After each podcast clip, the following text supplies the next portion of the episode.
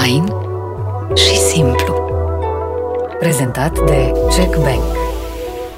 Vedem acum câte ură e la nivel mondial? Îți fixează un dușman, ți-l pune pe ecrane și toată lumea încep să-l urască. La comandă. Pentru că asta e interesul. Diavolul are nevoie de ură, din asta se hrănește el, el nu are nevoie de dragoste. Un om care are pace, pe unii trece el, împrăște pace în jur. Toate cântecele numai de dragoste, toată lumea vorbește de dragoste și toată lumea suferă de singurătate. Știți de ce? De ce? Când înțeleg greșit dragostea. Toți așteaptă dragoste și nimeni nu oferă. Să ne fie clar, dragostea știți ce face? Dragostea doar oferă. Ea niciodată nu cere nimic și nu așteaptă nimic. Dragostea doar oferă.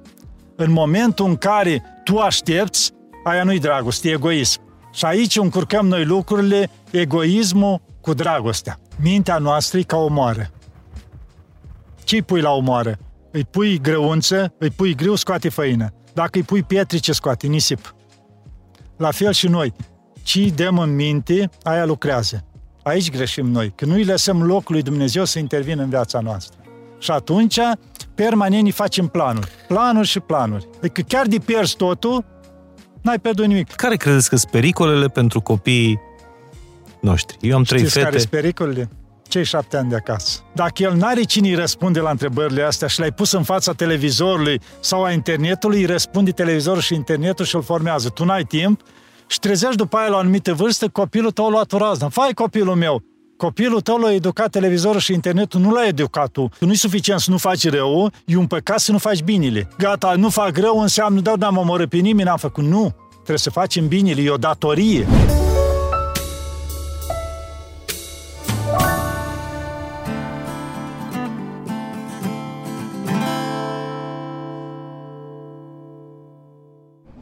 Salut, sunt Mihai Morar și bine ai venit la un nou episod fain și simplu. Episodul.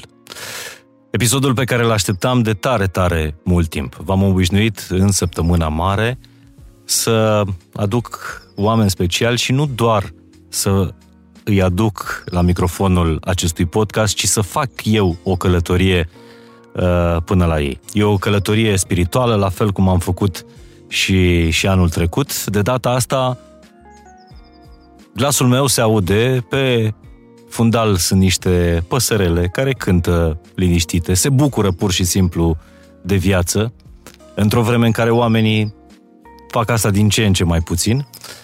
Uh, Sunt în livada chiliei intrarea Maicii Domnului în biserică de la Schitu Lacu, în Sfântul Munte Atos, iar în spatele meu și al invitatului meu este vârful Aton, culmea Atosului. Nu e doar uh, un vârf, este o culme și a spiritualității, dar despre toate astea o să vorbim pentru unul dintre oamenii pe care, pentru care am făcut această călătorie uh, până aici. E o călătorie pe care o faci ori cu mașina, ori cu avionul până în Salonic, de acolo dacă vii cu avionul, iei un taxi până în Uranopoli, în Uranopoli uh, trebuie să-ți iei acel uh, pașaport pentru Muntele Atos, iar apoi urmează o excursie de, de o oră, o călătorie de o oră cu barca până uh, într-un port de aici din Atos. Și de acolo până la mănăstire sau până la Schid, până la Chilia, unde ești cazat, uh, te așteaptă părinții, te duc cu, cu mașina. Iar lângă mine este un om pe care uh, mi-am dorit de tare, tare mult timp să-l întâlnesc. Părintele Pimen Vlad, vă mulțumesc tare mult pentru primirea asta. Sub noi este chilia pe care Da. dumneavoastră Noi suntem Ați- în liva de sus, chilia e jos, Mhm. da. o, să- o să și vedem uh, în, uh, în imagini. De altfel o să vă arătăm și călătoria noastră cu barca și călătoria cu mașina până aici. O să vedeți și atonul pe care, iată, la începutul ăsta de aprilie, aproape mijlocul lui aprilie, uh, atonul este încă înzăpezit, iar uh, pomii ăștia din livadă sunt înfloriți. Este absolut superb aici, acasă la dumneavoastră. În grădina Maicii Domnului. Iar, iar partea asta, valea asta, este o, cea mai sălbatică parte a muntelui Deci în Atos. timpurile vechi era numită pustia cea mai dintr-o adânc, un fel de tebaida Atosului, exact cum era tebaida Egiptului. Mhm. Mm-hmm. Unii străiau numai puznici, din cauza că aici, vedeți, trei părți munte și doar o deschidere spre mare. Înainte nu exista drumuri, nu exista, era foarte greu accesibil doar de la mare, pe o cărare de urca la deal. Și de asta e și denumirea de schitul lacul. Lacul vine din grecește, înseamnă groapă sau vale. Schitul din groapă, din vale. Și era aici, vedeți, în zona noastră nu există alte locuințe, doar schitul nostru. Până la Sfântul Pavel ai patru ore de mergi pe jos, dacă te duci până la Provata mai mergi vreo două ore pe jos, spre Caracalu iară vreo trei ore, deci aici e o zonă mai umedă. Și de obicei o evitat toți. Până au venit românii, că românii au căutat două lucruri. Și mai dacă avem apă și liniște, ne descurcăm. Pe malul părâului au pus tot nuci și aluni. Și atunci cu lucrurile astea două puteau trăi. Un pic de grădină, apă era și s-au apucat de treabă. Și atunci vedem ce a ieșit aici. Mai ales, uitați, când am venit eu, tot schitul ăsta, pentru că trecuse perioada comunistă, o ruină, nu-i era nimic în picioare. Și ne-am adunat noi acum vreo 29 de ani, primii câțiva aici care am luat de la zero. Nu știu cum să vă, să vă zic, dar aici la, la Schitul Lacu, cine a fost în Atos, în Sfântul Munte, uh, știe, uh, aici e România aia pe care mi-aș dori să, să o E o Românie din Muntele Atos, mai ales că de aici se vede Tasos. Tasos e practic parte din România, nu din Grecia. Aici prin... încolo te uiți să vede Samutrachi și uneori până spre Alexandropolis, spre Turci, în partea ailantă, cum se zice. Aici spre Cavala se vede uneori când e senin, așa iarna special, că nu e atât că vara de la soare se ridică așa, se evaporă uh-huh. de la mare și nu se vede. Dar iarna uneori vezi până și clădirile în partea cealaltă. Ce frumos!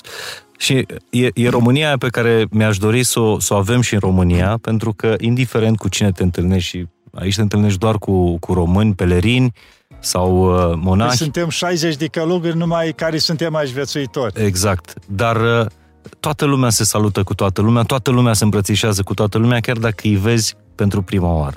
Păi aici toți sunt bucuroși, sunt ca și frați, pentru că se formează o legătură duhovnicească în grădina Maicii Domnului. Și atunci devine să sunt ca și frați, toată lumea se salută, toți se bucură, toți așa, într-o bucurie continuă. Și de asta am bătut drumul ăsta greu, până în sălbăticia asta, până în groapa asta în care culmea ești mai aproape de cer decât noi, de pe cel mai înalt munte. Chilia din partea cea mai de sus. Vedeți, dacă vă uitați de aici de la noi, ca într-o tribună, exact. se văd toate cealaltă chilii. Ultima chilie, cea mai de sus suntem, da. Părinte Pimen, am venit până la dumneavoastră să-mi spuneți cum să reușim noi în lumea de dincolo de Atus să ne înțelegem cum ne înțelegem aici, ca frații. Deci, în primul rând, dacă am respecta poruncile Evangheliei, ar fi un rai. Dar de cine împedicăm noi? Și creștini, și necreștini, și toată lumea. De egoism. Deci toată lupta cea mai mare care o avem noi, zice, și cel mai mare dușman al nostru e egoismul nostru. Deci nu cedăm. Și exact cum spunea cineva din Sfinții Părinți, zice, mergem pe lucrul la mărunt. Măi, mi-o zis, ce o să-i zic eu și o să-i fac, deci s-a uitat urât la mine, adică toate pornesc de la niște mărunțișuri care am putea spune într-un moment de când ești de liniște, de pace, dacă te uiți în urmă, voi, pentru prostiile asta m-am certat cu vecinul, pentru nu știu ce mi-a zis soția, pentru asta am ocărât sau copiii sau așa, adică sunt niște lucruri atât de simple, dar exact să mă duc să fac o paranteză numai la Sfântul Nifon, episcopul Constanțianei, Spune că, având dar mari de la Dumnezeu, îl vedea și îngerii și diavolii și au văzut doi oameni la prășit. Unul prășea pe ogorul lui, la 10 metri prășea cealaltă. Și vine un diavol și se duce la unul și începe să-i șoptească la ureche. Și eu am mintit ceva că nu știu câți ani în urmă vecinul lui l-a nedreptățit cu ceva. Și deodată se întoarce la vecin și începe să-l înjuri, să-i spui așa, al diavol se duce la cealaltă și șoptește ceva la ureche. Păi, dar tu ești mai prost? Ia zici tu câteva. Și zice și asta câteva. Ăla ia sapa și vine la bătaie și încep să bate ăștia. Și să minuna el. Zice, săraci oameni, dacă ar pricepi cine lucrează în spate la toate astea. Adică vine diavolul, ne influențează, că nu pot să facă decât să ne bage în cap. Și noi punem în practică lucrul ăsta. Dar ce frumos a zis, și pentru ce? Păi Pen, la ce rost toate astea? Mă gândesc că, mi-am să aminte, cred că uh, starețul Tadei uh, scria, mă rog, într-o carte care consemna înțelepciunile lui, spunea, uitați-vă, măi, oameni, la, la păsările astea. Nu știu dacă auziți pe fundalul acestui podcast, păsările astea care cântă aici în livadă, în pădurea din spate. Stați, vedeți toată dimineața. Deci ziceți că e, e concert Exact așa este. Și spunea starețul Tadei, păsările, priviți la păsări. Păsările se trezesc la 3 dimineața și încep să cânte. Și cântă până la 9. Și la 9 să opresc, dar să opresc doar ca să-și rănească puii. Să caute de mâncare și să-și rănească puii. Și apoi cântă în continuare. Iar pe păsări nu le interesează. Nu le interesează dacă e cineva care să le asculte cântecul. Ele cântă pentru că asta e bucuria lor. Se bucură pur și simplu pentru că ele cântă, nu pentru că le ascultă cineva. Iar noi, oamenii, nu știm să trăim în bucurie. Și uitați un lucru, am observat dimineața, că eu am două locuri unde le dau mâncare la păsări. Uh-huh. Și văd dimineața, deci chiar de au mâncare acolo, trebuie să cânti măcar o oră dimineața. Exact când suntem noi în timpul liturghiei, când încep primile așa un pic zorii zilei, uh-huh. încep să cânte și cântă, cântă până iese soarele. Deci cântă din toată inima până iese soarele, ei, și după ce iese soarele frumos, cumva ne terminăm și noi liturgia, se duc și ele și încep să mănânce. Deci nu, prima dată ce fac ele? Aduc slavă lui Dumnezeu. Deci cel puțin o oră în fiecare dimineață aduc slavă lui Dumnezeu. Nu le interesează mâncare, nimic. Ar trebui să luăm un exemplu din asta. Deci să trezesc cu noaptea în cap, cum se zice, cum erau părinții noștri, bunicii noștri, deci de la 5 dimineața, frumos, dau slavă lui Dumnezeu și după aia îți duc pe ogor și așa mai departe. Iar la fel fac și păsările. Slăvesc pe Dumnezeu. Ar trebui să învățăm multe de la animale, de la păsări. Și trăind aici, în, în natura asta, noi cei din exterior zicem sălbatică. Dar natura e natură. E uh, curată, cum a făcut-o Dumnezeu, ce, tocmai ce, asta. Ce ați mai învățat de, din, din toate astea? Lucruri pe Foarte care multe. am putea să le, să le ascultăm și dacă se poate să le și punem în practică. Da. Uitați-vă, deci să o luăm așa partea omenească, cum să zice. Mie îmi plac foarte mult florile. Uh-huh. Ați văzut, laleli, zambili, narcise. Peste tot, și stați da. că acum abia încep tot, am pus, înfloresc și altele. Deci cumva trăind în natură, îl trăiești pe Dumnezeu.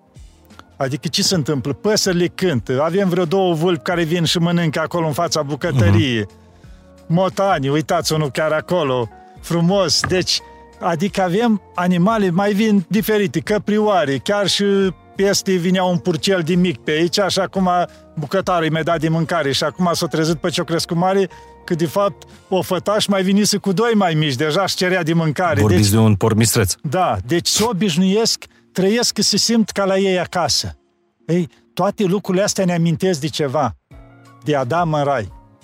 Când toate erau supuse, toate vineau fără frică la picioarele lui. Și asta ce înseamnă? Cu cât ne apropiem mai mult de Dumnezeu, cu atâtea toate se îmblânzesc în jurul nostru. Deci, natura, toată firea asta care o lăsat Dumnezeu, se îmblânzește. Devine simte, comunică cu omul. Deci omul în, care, în momentul în care se depărtează de Dumnezeu nu mai comunică cu natura asta care a fost făcută de Dumnezeu.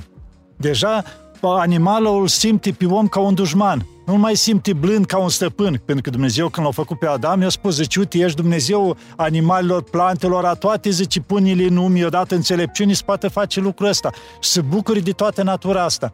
Ei, noi ne depărtând de Dumnezeu, nu mai avem comuniunea asta cu tot ce e în jurul nostru poate întâmplător, deși nimic nu e întâmplător, uh, chiar când vorbeați despre asta, a intrat un fluturaș în, în cadru, în cadrul dumneavoastră, nu știu da. dacă l-ați văzut. Sunt de toate aici, deci, adică dacă noi stând aici, ori de câte ori te duci în pădure, trebuie să întâlnești ceva. Da. Deci sunt, sunt, și, sunt și multe legende, povești pe care le-am auzit de la, de la pelerini, că sunt coioți în pădurile din, uh, A, deci din plin, Atos. asta nu-i, dar știți, șacali. Deci așa... Șacali. Da. Deci aici în zona noastră partea asta de părâu, în zona asta, zvulpi. Partea elantă de părâu, șacale. Au teritoriul lor fiecare. Uh-huh. Deci așa, la noi fiecare chilie, cred că două, trei vulpi care vin și mănâncă. La fiecare chilie sunt. S-au obișnuit în zonă, trăiesc, adică e ceva. O să vedeți, la noi se întâmplă, vulpea mănâncă aici, motanul aici, mai vine porcul dincolo, din pădure, adică se înțeleg între ele. Da, a, astea până la urmă, că toată lumea când uh, am zis că am fost în Atos sau că o să mă întorc în Atos. Dar povestește-ne despre minunile din Atos. Ce minuni ai văzut acolo? Și am zis, uh, cred, cred că fiecare dintre noi ar trebui să luăm Atosul așa cum, cum este el, să avem o, o experiență proprie, nu din poveștile altora. Atosul dar minunile... în sine e o minune, Atosul. Despre asta vreau să... Și Uitați-vă, despre asta vreau să vorbim, gândiți-vă. părinte. Despre minunile lui da. uh, muntelui Gândiți-vă, Atos. Atusul ăsta are 2000 de ani, el are de la facerea lumii, spunem, dar 2000 de ani de creștinism. Și niciodată nu a fost părăsit cu totul, abandonat. Mănăstirile astea care sunt făcute de la început, de cum a început cu Sfântul Împărat Constantin cel Mare, după aia Teodosii cel Mare și pe rând, deci toți împărații au construit. El a avut o continuitate, deci permanentă. Război, imperii, s-au ridicat și au căzut. Ei, Atusul s-a păstrat. S-a văzut că cineva l-a ținut în brațe. Greutăți, doar au fost sub turci. Și Șatusul, la fel cum a fost greci, a fost și Șatusul. Știau și ei era frică. Și uitați la mănăstire la Iviru, unde icoana Maicii Domnului Portărița, Na, turcii jefuise ce-au putut prin Atos valori. Dar de lucrurile sfinte le era frică. Și veneau de multe ori, erau doar câțiva părinți rămași la Iviru. Și dați din coace aur, dați-mi ce aveți. Erau săraci, nu mai aveau nimic, nici ei. Și au spus, poftim, luați-o doarele de la Maica Domnului, că acolo era mult, e cruci, aur, argint, toate. Și să uitau turcii că nu acolo ni frică să ne apropiem. Cât erau ei de păgâni, le era frică să se apropie de icoana Maicii Domnului să ia vreun odor de acolo. Deci era inspirat, deci Maica Domnului nu era fioroasă în icoană, dar pentru ei le era frică. Dar din învățăturile părinților, din uh, sc- scripturile lor, uh, din ceea ce ați citit sau, uh, sau auzit sau chiar trăit, care vi se pare că este uh, miracolul uh, suprem de aici din, uh, din Atos? Ce se întâmplă? Ia gândiți-vă. Să ne uităm numai noi, la noi ca români, așa, să vie aici în Atos, că mulți întrebau, zice, mă, dar totuși, cum stați aici? Sau a fost perioada grea, care m-am prins și eu la început, că nu era nimic. Trăiai numai cira prin grădină. Făceai ce ai o oră de borș de ăsta cartof cu triuri zici și mâncai trei zile. Mai făceai una, scoteai săptămâna. Cam asta era. Deci era Asta prin ce perioadă? Până în urmă cu 28-29 de ani, când am venit eu. Și o perioadă de ani, până ușor, ușor, așa am reușit și noi cât de cât, după ce s-au deschis și granițele încoace, Așa au început să mai vii oamenii, să fie oarecum legătura și atunci ne mai ajutam. Deci un pic altfel. Dar până atunci a fost o serie de ani care a fost destul de grea. Și ce se întâmplă? Să ne gândim, uitați eu iau la mine, privesc că mulți mă întreba, părinte, care e cea mai mare minune de când ai venit în Atos? Deci nu că nu au fost minuni, dar eu privesc altfel. Zic, gândiți-vă, când pun de multe ori situația în felul ăsta, Atos e unicat în lume, nu în Grecia, deci în lume. E un singur Atos. Și mai presus de toate e grădina Maicii Domnului. Ce înseamnă? Ca orice împărăteasă are împărăția, dar are o grădină lângă palatul ei. La fel și-o ales și Atusul. Și atunci alegi din toată lumea asta, din când în când, un călugăr și-l aduce aici. Și zic, eu pun, deci am mărât și eu într-o mănăstire din țară cum eram, totuși m-a luat Maica Domnului de ciuf și m-a adus aici. Adică am mai vorbit eu univa prin filmările la canalul nostru care îl avem uh-huh. așa, de traseul meu cum am ajuns în Atos. Deci prin greutăți, prin toate și m-au adus aici. Gândiți-vă, doar cu hainele de pe mine. Și în toți anii ăștia, în 28 de ani, cu ajutorul Maicii Domnului, am reușit să construiesc două chilii. Deci asta e intrarea Maicii Domnului în biserică și în urmă cu 20 ceva de ani, chilia Sfântului Artemii, mai jos. Deci fără să am nimic, fără un leu, fără a doua haină, fără nimic. Și gândiți, am vedeți intrarea în biserică, aici poate o să puneți fotografii Sigur să că vadă da. oamenii. Deci câte lucrare au fost aici. Deci de la zero totul. Și nu numai atâta. După 28 de ani, Maica Domnului, în afară că mi-a dat tot ce a trebuit, mă îngăduie aici, în grădina ei. Și au Acum- făcut o grămadă de minuni, cum să spun, cu mine în timp. Ei, lucrul ăsta, ce minuni vreau mai mare? Dacă vezi la unul că îi crește o mână sau un picior la loc, da, din totdeauna au fost. Dar lucrul ăsta, și spuneam la mulți, voi știți ce înseamnă să stai într-o mănăstire, că am discutat cu părinți în Atos, că dacă toți fac o paranteză, de exemplu și la Dionisiu, discutam cu un părinte mai bătrân. Și zic, părinte, câți ani ai aici? Păi ziceam 40 de ani. Și am deschis discuția, nu știu, despre o mănăstire. Zice, nu știu. Zice, eu de 40 de ani am venit aici în mănăstire și n-am am ieșit din mănăstire niciodată. Gândiți-vă, 40 de ani, el nu a văzut Atosul. Doar mănăstirea lui și doar în grădină ne-am avut ascultare sau așa, atâta. Deci cine i-a dat puterea asta la părintele ăla la 40 de ani să nu iasă din jurul mănăstirii? Acum știți foarte bine că de la Sfinții Părinți până la Blaise Pascal care spunea că m- marea problemă a acestei lumi este că omul nu poate să stea singur cu el într-o încăpere. Cine reușește să facă asta, Da, se poate. Deci cei care sunt în afara ortodoxii spun că nu se poate, că ei privesc prin altă prismă. Dar noi înțelegem, e harul lui Dumnezeu, iar cei care vin în mănăstiri o chemare de la Dumnezeu. Și atunci, deci când e harul lui Dumnezeu devin ușoare. Hai să luăm, erau înainte părinți care se închidea într-o peșteră, se închidea univa.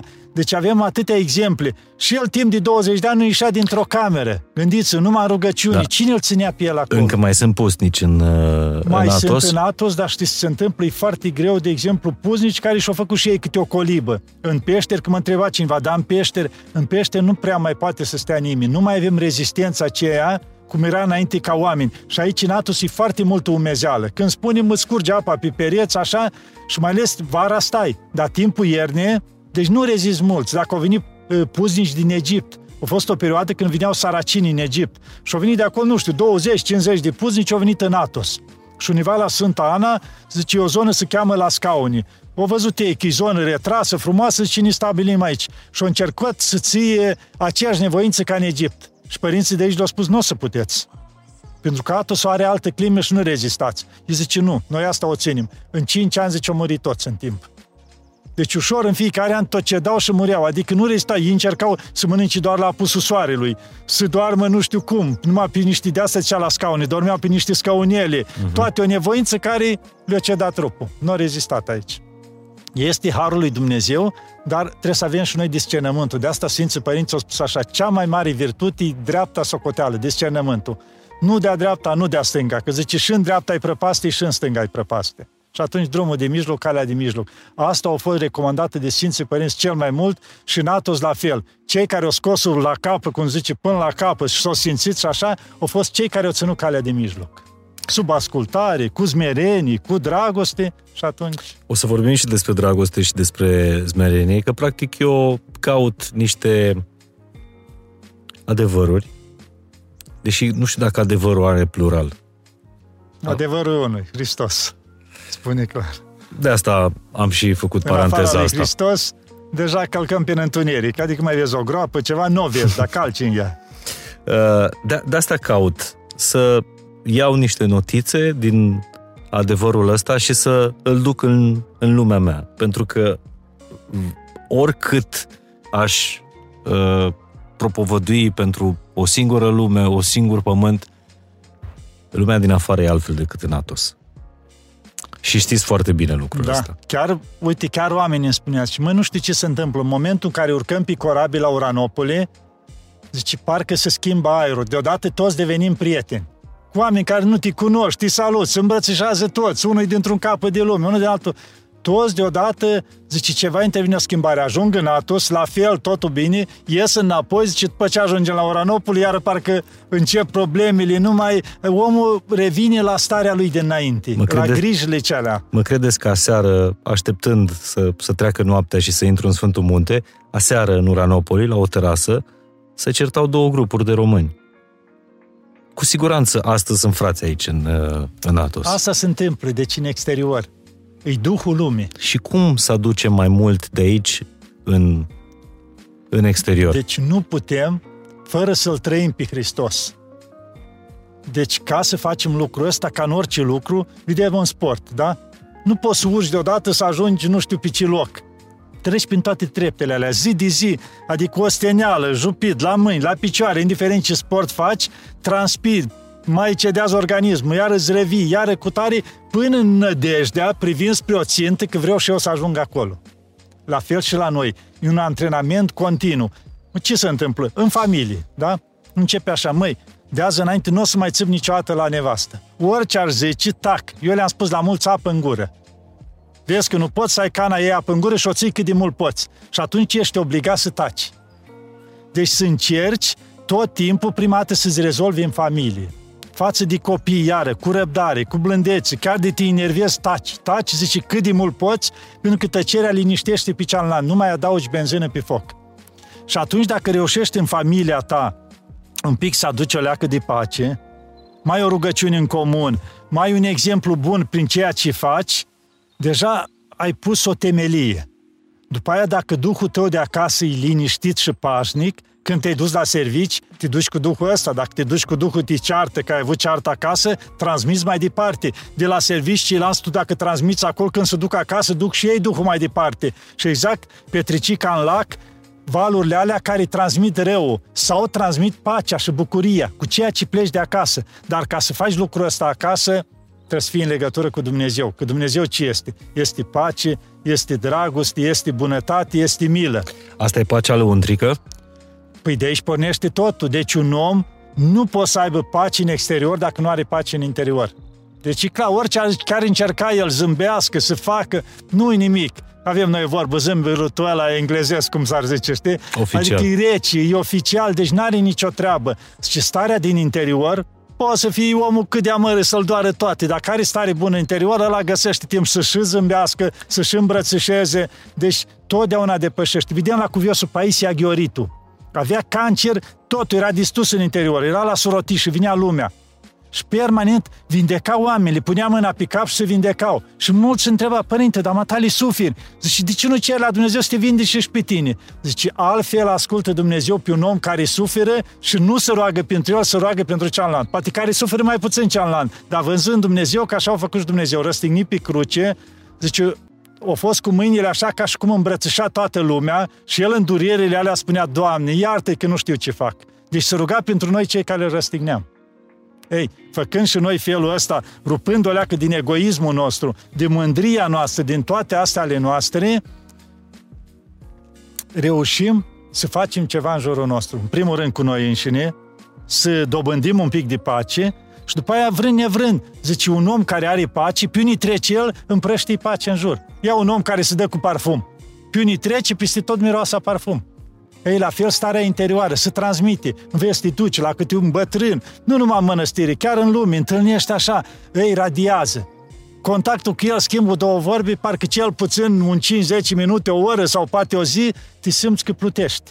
Ți-o transmis din harul lui. Cum simți în momentul în care ești în fața părinților de la, de la Sfântul Munte Atos? Cum simt că sunt în fața dumneavoastră, dar sunt mulți alți monahi Păi aici în, în plin. munte. Gândiți-vă care 2500. Sunt atâția bătrâni care de o viață în mănăstiri, vieți meriți, cu metania în mână, în rugăciune. Când te duci la ei, binecuvântare, îți zâmbesc frumos, adică ceva să transmiți, nu-ți nevoie să spui multe. Doar că ți-o zâmbit și spune un Doamne ajută, te umplu de har. Și îți, îți, îți schimbă cu totul nu starea, ziua respectivă. Dar cum că multă lume se întreabă, măi, am fost în, uh, în Sfântul Munte și fii atent, am vorbit cu nu știu care călugăr, am fost la nu știu ce chilie, la nu știu ce mănăstire, am vorbit cu nu știu care călugăr și mi-a zis exact toate problemele pe care le am eu. Dar de unde știa el? Că doar nu are internet, nu are Facebook-ul meu, nu-mi știe biografia. Știți ce se întâmplă aici? Că mulți privesc că exact cum se duc la mama Omida sau nu știu cine. Uh-huh. Sub forma asta nu. Deci harul lui Dumnezeu știți cum lucrează, că mă ziceam azi la părintele ăla, sigur, mi-au spus cu tare înseamnă că știi dinainte, mi-au citit gândurile sau cu tare. Nu e asta. Ăștia au fost cazuri rare, cum era cu Viosul Porfirii, care a fost capsocalivitul și alții. Nu. Dar Dumnezeu văzând problema ta, și tu poate te duci cu credință. Ei, îi pune în minte la părintele ceala să spui exact ceva sau o istorioară să ceea ce se potrivește exact cu viața ta. Știți de câte ori am trecut eu lucrul ăsta și mă zicea, părinte, dar Liviez, n-am nicio treabă, eu nici măcar nu știam ce cu tine pe aici. Dar aveam cazuri, îi povesteam la alții, nu știu ce lucruri și unul stătea mai pe margine și îl vedeam la un moment dat că vinea săracul transpira și părinte, dar zice, de unde știu toate problemele mele? Că ai spus problemele mele sau dar n-aveam nicio treabă, era harul lui Dumnezeu, pentru, poate pentru osteneala lui covenit în Sfântul Munte, făcea în felul ăsta ca el să îndrepte, să schimbe viața. Și atunci Dumnezeu lucrează. Deci nu gata că toți acum stai de vorbă dacă cum zice, te-a lovit, punct lovit, punct ochit, gata, înseamnă că o știu. Nu, Dumnezeu a lucrat prin el. Și atunci, pentru că a venit timpul să te îndrepți. Și dacă nu ești atent la asta, da, tragi spune, consecințele. Spuneți-mi dacă puteți, Părinte Pimen, o, o astfel de întâmplare cu, cu un pelerin pe care l-ați citit nu l-am citit, nu nicio treabă. Hai vă spun cu unul care chiar acum e pe aici, pe zoră. Așa. Deci, Nu-l cheamă Mihai Morar, să știți. Nu, nu. Așa, deci eram odată chiar la Pangar, ați văzut acolo. Că eu de obicei acolo sunt mai liber cu oamenii, vin, ei chiar de să mă uită la ceva, mai discut cu ei tot timpul așa. Nici În nu salon. deranjez în casă uh-huh. acolo. Și veniți uh, un grup ușor, de vreo 2-3 oameni. Și părinte, vrem și noi un pic, așa, să mai schimbăm o vorbă, da. Și am început. Ei, mai veniți încă unul, singur. Dar el, săracul, veniți cu gândul să mă caute, că ceva a văzut el un filmare odată, uh-huh. dar nu m-a găsit acasă, s-a dus prin vecin și a stat de vorbă cu alt părinte, i-a spus părintele ceala așa în mare, două, trei lucruri, l-a sătuit după ce i-a spus el problemele și a vrut să ajungă pe aici. O rătăcit drumul, s-a dus pe drumuri sus și la întoarcere din greșeală a nimerit aici la noi, iară. Și bă, dacă am nimerit și văzând că eu apărusem și eu acasă, cum se zice, stăteam de vorbă, că ce o intra și el și uita la niște cărți. Dar ascultat ce spuneam eu. Eu începând cu ei să discut, vreo oră le-am vorbit la oamenii ăștia. Și la un moment dat îl văd pe așa persoana, când începe așa să, fre, să-și frece capul cu mâinile și ofta și făcea, zic, mă, ce-o fi pățit? Că îl vedeam, deci discutând cu ei. Începe să plângă omul și după ce se retrag un pic, aia vine la mine și că, părinte, mi-ai povestit viața mea doi ani încoace toată.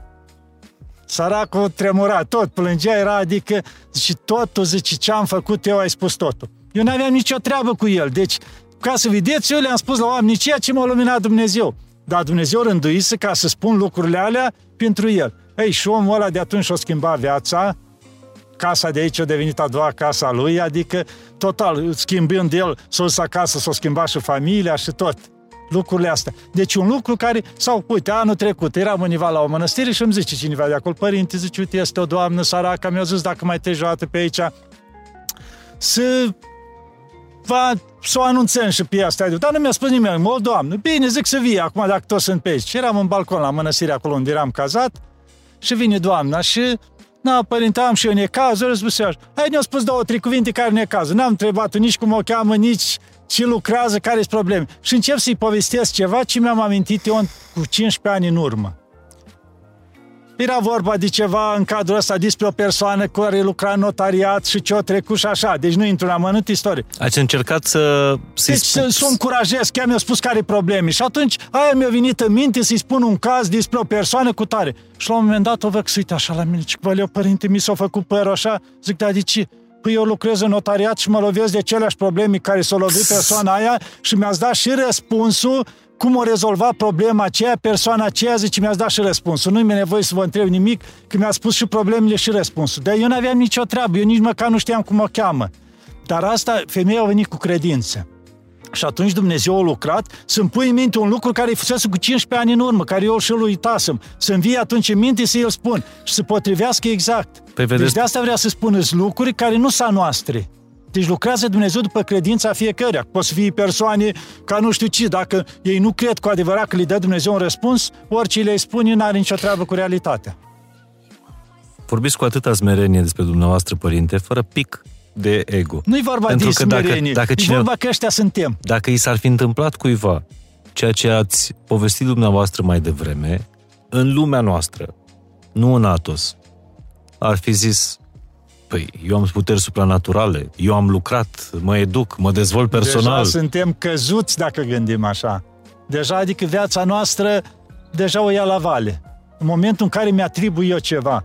Adică eu sunt conștient, îs- eu mă uit la mine în fiecare zi, că vedeți, lumea vine de una, părinte, valeu, toți mă îmbrățișează, toți, că ați văzut un pic azi numai așa. Deci Sigur. uneori am câte 30 de oameni pe afară, mă așteaptă sau așa, ei. Deci eu mă uit la mine, zic, măi, tontăleule și așa, zic, uite la tine cine ești tu, abia te târi, când mă ia inima, când ce, zic, ești un hârb care abia te mai târi. Zic, tu nu te uiți cât de buni oamenii ăștia, cu cât drag vin, câtă dragoste au. Zic, meriți tu așa ceva? Și adică îmi dau permanent motivi să mă uit la câte eu. Zic, bă, rușine să-ți fie. Adică ce cred, Doamne, despre tine și uite tu la tine. Ce ești tu ca abia te târi și te îngădui mai ca Domnule aici. Deci e un fel, adică prin care eu mă văd cum sunt. Nu ceea ce îmi spun oamenii sau ce cred oamenii de mine. Eu mă văd eu cum sunt. Și mie mi-ajunge asta. Mie nu trebuie să-mi spui, vai părinte, că dacă nu știu ce, dacă așa. Nu, eu astea le dau toate deoparte. Zic, doamne, asta e credința lor. Dar eu mă văd eu cum sunt. Că zice, în momentul în care te iei după cele ce spun ceilalți, deja ai luat-o pe panta în jos. Pentru că încep, bă, ce grozavă eu. Știți și atunci foarte, ce ai făcut? știți foarte bine, tentația este mare și vorbesc tot de legile lumii din care, din care vin și în care se ascultă podcastul ăsta. Atunci când vin zeci de oameni în fiecare zi și spun, părinte, sunteți minunat, părinte, aveți supraputeri, sunteți, mi-ați schimbat viața. E Asta foarte... cu supraputeri, dacă vine vreunul așa, îl iau la o care acum fac ca la cuviosul Paisi. Când a venit unul, părinte, ai darul, părinte, nu știu ce. Și nu știu, și atunci el se uită la o piatră.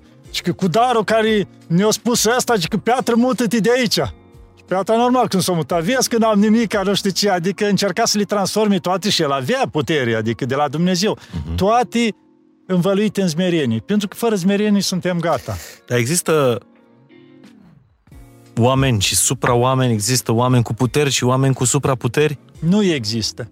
Toți sunt oameni, de unii pornim toți, de la Adam și Eva. Făcuți de Dumnezeu, avem sufletul nemuritor, deci suflarea lui Dumnezeu, Dumnezeu ne-a făcut curați. Ne-a făcut, vedem un copil când se naște, el e curat, nu are nimic. Ei, pe parcurs noi ne murdărim. Și atunci unul poate să ducă o viață spre Dumnezeu, de la început de mic, prin împărtășanie, după aia mai mare, spovedanie, o viață creștină prin rugăciune, să ajungă la o măsură de har, sau altul poate să o iei în partea cealaltă la vale. Vina cui? Alegerea liberă a fiecăruia. Deci nu există oameni care spui sau așa sau așa, nu. Există oameni care merg spre Dumnezeu pentru că este să nu uităm un lucru. Zice, nu putem sluji la doi domni sau lui Dumnezeu sau lui Mamona. Deci nu există calea din mijloc. Mulți spunea, nu am treabă cu Dumnezeu, dar nici cu diavolul. Nu e adevărat. L-ai scos pe Dumnezeu, a venit diavolul, pentru că nu există a treia cale. Deci nu se poate. Fără Dumnezeu ești sub mâna diavolului. Și atunci toată viața ta devine un dezastru. Cred că, cred că dumneavoastră a zis că ca să fii de partea binelui nu-i de ajuns să nu faci rău. Trebuie să da? înfăptuiești binele. Păi clar zici, e un păcat și să Adică nu e suficient să nu faci rău, e un păcat să nu faci binele. Exact ca un lucru, de asta spune Niva la Sfânta Scriptură, că o curățat casa, o, o împodobit-o, adică o alungat tot ce a fost rău. Și pentru că nu a pus bine, zice rău ăla și-a mai luat alte șapte duși și-a venit și-a locuit-o din nou. Deci nu e suficient.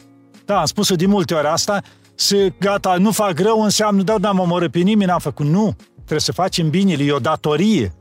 Pentru că ce spune porunca? Zice, cea care le împlinește pe toate, să iubești pe Domnul Dumnezeul tău din tot sufletul, din tot cugetul și din toată inima ta și pe aproapele tău ca pe tine însuți.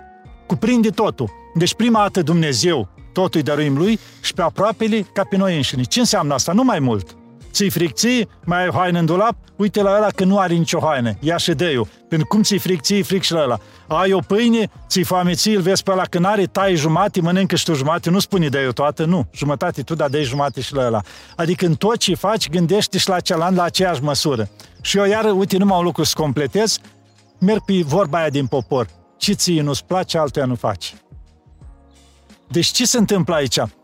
Ai vrea dimineața, te trezești frumos, să-ți zâmbească oamenii, că poate ai dormit cu fața la perete, cum se spune. Și vrei o că te ai o stare rea. Și vrei ca oamenii să te salute, să zâmbească, să te bagi în seamă, simți și tu nevoia. Ei, gândește că și alții au nevoie de același lucru. Fă și tu. Poate altul te bagă în seamă pe tine, tu când întâlnești tu pe altul zâmbești, zi, Doamne ajută, indiferent pe ce stare treci. Dar de ce avem noi oamenii atât am nevoie? Că începusem mai devreme cu, cu păsările astea pe care le auziți ca fundala la acestui podcast din Săptămâna Mare. Păsările cântă nu pentru că au nevoie de cineva da, să le asculte. pentru că ele sunt libere. Noi nu suntem liberi. De ce? Avem libertatea la Dumnezeu, ne legăm de lucrurile pătimașe și ne facem planuri pasărea înceată nu-și face plan.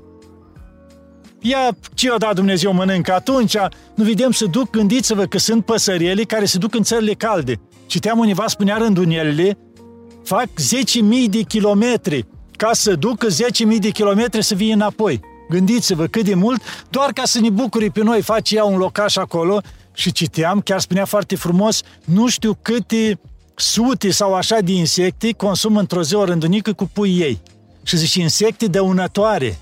De ce pe lângă casă, dacă ai 10 rânduinele cuiburi, toți dăunătorii din copaci îi curăță și te bucură și cu prezența, să ne gândim cât bine face. Și face 10.000 de kilometri ca să vii să ne bucure pe noi și să duce înapoi Deci păsările aia. ca să cânte n-au nevoie de cineva care să le asculte, dar noi oamenii ca să zâmbim, de ce avem nevoie de un alt om? Pentru că să... am pierdut legătura cu Dumnezeu.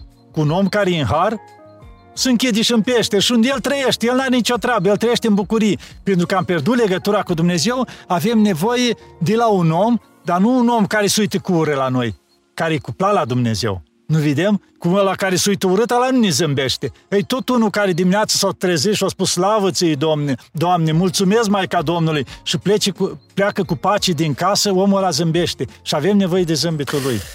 Deci tot la Dumnezeu ajungem, ca să ne fie clar. O, o, o să vreau să insistăm puțin pe cum, cum ajungem la pacea asta lăuntrică, dar, dar până acolo aș vrea să încep cu marea problemă a noastră în ziua de astăzi, sau una dintre cele mai mari probleme în singurarea lumii. Singurătate. Și vreau să vorbesc problema asta cu un om care stă în solitudine sau a stat mult timp în, în solitudine. Călugării asta fac. Și da. vreau, vreau să înțelegem care e diferența între singurătatea asta a lumii, care devine toxică și duce la cea mai mare boală a, a lumii moderne, depresia. Uitați, mi-am amintit în timp ce vorbeai tocmai de un lucru, în urmă nu mai rețin, vreo 16 ani sau ceva, mi-a venit o idee. Uh-huh. Când mai comunicam, să zicem, chiar cu cineva din colegii care am avut un op din sat de acolo și îmi zice, și discutând o dată, îi zic chiar o colegă care tatăl ei m-a botezat. Și zic, măi, am o idee. Zic, toată lumea fac întâlnirea celor care au terminat liceu, facultatea, se întâlnesc o dată la nu știu cât, la 10 ani sau așa toți. Hai să facem și noi o întâlnire la cei care au terminat clasa 8 că nimeni nu a făcut așa ceva. Eu am o nebunie a mea. Deci multe lucruri îmi place să le fac originale, să nu copii pe nimeni. Am făcut și poezie, am făcut de toate. Și eu și în lume când eram, nu-mi plăcea să copii pe altcineva. Îmi recitați o poezie la final? Dar nu le știu pe de rost. Am o grămadă, dar nu le știu. Trimitem pe cineva să vi le să aducă caietul. Nu, o strofă parcă mi-o amintesc. O strofă, dar mai, eu, mai la sfârșit. Da. Deci, hai că vă spun acum, direct, că după aia o uit. și că viața e frumoasă tare, dacă știm să nu o umbrim, nu, dacă știm ca să o trăim, este ca o zi cu soare, dacă știm să nu o umbrim. Exact cum e ziua asta cu da. soare. E cea mai frumoasă da. zi de anul ăsta? O mai fost câteva zile înainte, tot patru zile, tot așa, după aia au fost un pic rece și acum au revenit din nou. Îmi, îmi zicea cineva de aici, de la, de la chilia dumneavoastră, îmi zicea, uite, uite-te la alelele astea înflorite aici sub batonul care da. încă e înzăpezit. Zicea, cu două săptămâni era zăpadă aici. Da, păi așa, la noi tot timpul mai trimiteam fotografii la unii și trimiteam fotografii cu zăpadă și după două zile trimiteam cu flori. Și părinte, dar ori iarnă, ori vară. După două zile are trimiteam cu zăpadă. Deci erau valuri din Aici dacă dă două zile cald, imediat e flori Astea sunt minunile din Atos. Dar știți de ce sunt minunile din Atos? Pentru că tot așa se întâmplă și la noi în lumea noastră, doar că noi nu le vedem. Da, și doar să închei paranteza care a început, sunt colegi și zic la asta, hai să întâlnim noi ceea ce nu au făcut nimic colegii de clasa 8 Zic, ocupă-te de așa ceva, au luat o legătură cu alte colegi și s-au ocupat. Sony, am spus, măi, în vară cam așa să ajung și eu în țară și am ajuns. Și ne-am întâlnit, am găsit și învățătorul din clasa 3 uh, așa 4 diriginta a 5 a 8 catalogul nostru s-a găsit care a fost pe timpul alea că soția la un coleg lucra la școală și-o găsit catalog, adică s-a făcut ceva frumos. Și una din colegii, când a vorbit, mi-a plăcut, o accentuat un lucru, cum l-a văzut ea. Zice, să nu uităm un lucru. Că și colegul nostru, părintele Pimen, care e acum, zice, el s-a depărtat de lume. Deci de atâția ani au plecat, că am plecat de la 18 ani. Zice, o întreb, și să nu uităm că el ne-a reușit să ne adune pe toți acum aici.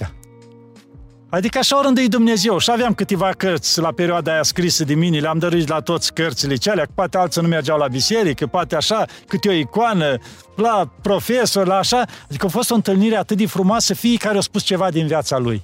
Fiecare ceva, Frumos. ce a trecut el. Cu bineînțeles, eu am vorbit cel mai mult vreo jumătate de oră, că ați văzut că eu vorbesc mult, ceilalți câte 10 minute așa, dar a fost ceva frumos. Și de asta reveneam, cum spuneai, cu singurătatea. Ca să vedem că aici a fost întrebarea. Singurătatea lumii și solitudinea monahului. Da. Deci ce se întâmplă? Singurătatea, să vedem că lumea din ce în ce mai mult suferă de singurătate. Dar nu să vorbi niciodată de dragoste mai mult ca acum. Toate cântecele numai de dragoste, toată lumea vorbește de dragoste și toată lumea suferă de singurătate. Știți de ce? De ce? Când înțeleg greșit dragostea. Toți așteaptă dragoste și nimeni nu oferă. Să ne fie clar, dragostea știți ce face? Dragostea doar oferă. Ea niciodată nu cere nimic și nu așteaptă nimic. Dragostea doar oferă. În momentul în care tu aștepți, aia nu-i dragoste, e egoism. Și aici încurcăm noi lucrurile, egoismul cu dragostea. Deci noi spunem, a, păi dacă mă iubești, nu știu ce. Deci imediat vin cu egoismul și îl pun în față. Și numesc dragoste. Nu. Dragostea doar oferă, să ne fie clar. Ea niciodată nu cere nimic. El face fericit pe cealaltă. Părinte, în uh, chilia unde, unde stăm noi, lângă camera unde stăm noi, Da, e o bucătărioară mică da. uh, pe care ne-a spus-o la dispoziție. Apropo, în, în Atos nu se plătește cazarea și nici mâncarea. Nici apropo, dormitul, ce, asta toată apropo lumea de ce spuneți, da. înseamnă dragoste, iubirea de aproape. Aici, uh, călugării gătesc și așteaptă și pe credincioși și pe, uh, mă rog, Pentru pe, pe toată lumea. La pelerini. noi ați văzut un lucru. Noi facem în funcție. Avem, să zicem, 15 oameni într-o zi, 20 Da. cât sunt, plus noi, bucătarul el se uită pe listă unde am trecut eu oamenii. Și atunci ia oala aia mare după măsură. Și noi punem oalele pe masă. Niciodată nu punem în castroane. Doar Am văzut. castroanele puse și omul își pune fiecare. Vrea un castron, vrea două, vrea trei, îi puse pe masă. Noi întotdeauna asta e liber la fiecare. Și cu ce rămâne? cu ce rămâne acolo? Mhm. Următori, următori. Uneori mai vin alții neanunțați sau așa. Tot timpul se consumă. Deci nu, adică până se Chiar consumă. dacă vine anunțat la, la, la mănăstire, uh, da, faci un tur al mănăstirilor în, în, într-o zi, chiar dacă vii neanunțat la schid, la chilie, uh, întotdeauna un pahar cu apă, un Asta ceai, nu se o discută, cafea, asta deci se ceva primește, dulce, sau un dacă omul biscuit. spune că nu a mâncat și foame, se găsește și ceva în oală tot timpul. Deci asta nu e o problemă. Apropo de iubirea de aproape. Dar, uh, pe, pe gemulețul uh, din, uh, de lângă camera noastră scrie așa, este har să iubești fără să fii iubit. Da. Este har să slujești fără să fii prețuit. Este har să dăruiești fără să ți se mulțumească, să te jerfești fără să ți se recunoască, să ierți fără să fii iertat, să-l susții pe cel care te-a lepădat. Continuarea o să o pun eu. Nu știu, cui aparține textul Asta ăsta? se Este spune minunat. că ar fi al lui Părinte Iustin Pârvo, de el făcută. Noi cu mulți ani în urmă am primit-o și ne-a zis cineva, măi, a fost făcută de Părintele Iustin Pârvo. Și am avut-o chiar în, mult timp în salon, pusă Da? da? frumos. Că și eu când am construit, nu cât vă gândiți că aici înseamnă că nu sunt ispite. Sunt ispite când am construit aici, pentru că orice loc părăsit, abandonat, se adună mulți diavoli acolo. Asta e legea, când nu spune vezi și preoții când se roagă, se duc în pustii sau nu știu ce, alungă diavol. Ei, diavolii se duc în pustii, indiferent unde. Și au fost anumite ispite, să spun așa, când a început construcția. Și, bineînțeles, cu anumite persoane, nu din a noștri, din afară, cumva așa, și la un moment dat am terminat eu tot și aceleași persoane care am avut, au venit și ei și se bucurau acum, după ce s-au simțit, s-au liniștit ispitele. Și au văzut asta, foaia pusă, o aveam la intrare în biserică. Și nefiind români, erau greci, mă întreabă, părinte, dar ce scrie acolo? Și încep eu să le traduc, este har cu tare. Înghit în sex, uite la mine și că cam asta le-ai trecut tu, nu? Zic, nu știu, zic, eu doar zic că am pus acolo că mi-a plăcut, știi? Da. Două vă mai citesc din, dacă spuneți că îi aparține lui uh, Da. părintelui Iustin Pârvu, este har să înduri fără să murmuri, fără să cârtești, este dar totul să-ți aparțină, dar tu de toate bucuros să te lipsești. Să nu ne legăm de nimic. Eu de asta le spun la mulți oameni. Nu vă faceți planuri. Planuri de alea bătute în cui. Nu zice nimeni, băi, mă duc în Atos, să-mi rezerv unde dorm, să fac cu tare. Dar nu planuri bătute în cui. Știți ce înseamnă asta? Nu, domnule, vrea, nu vrea Dumnezeu, eu mă duc. Exact cum spunea ceala, revine iară la o... că tot îmi vin multe așa. Era un bărbat care nu prea credea el în Dumnezeu. Soția foarte credincioasă. Și, amu, și băi, nevastă, eu mă duc la pădure. Și s-a sculat omul pe la 3 dimineața să plece la pădure. Și soția, și dacă vrea Dumnezeu, ai să te duci. Păi vrea, nu vrea Dumnezeu, mă duc după lemne. Dacă vrea Dumnezeu, zice soția, și ăsta s-a dus, o tras o ploaie, era să iei și carul, abia pe la, după două ceasuri ajunge om o casă, fără niciun lemn, utăt și era în întuneric și bate la ușă. Și cine acolo întreabă soția, că eram cu ea pe înăuntru. Și că dacă vrea Dumnezeu, îți bărbatul tău. Acum nu mai zicea omul, adică când a văzut el că s-a pus cu Dumnezeu, adică l-a întors înapoi când vrea Dumnezeu. De asta, adică în toate, să nu facem planuri fixe când ne tulburăm.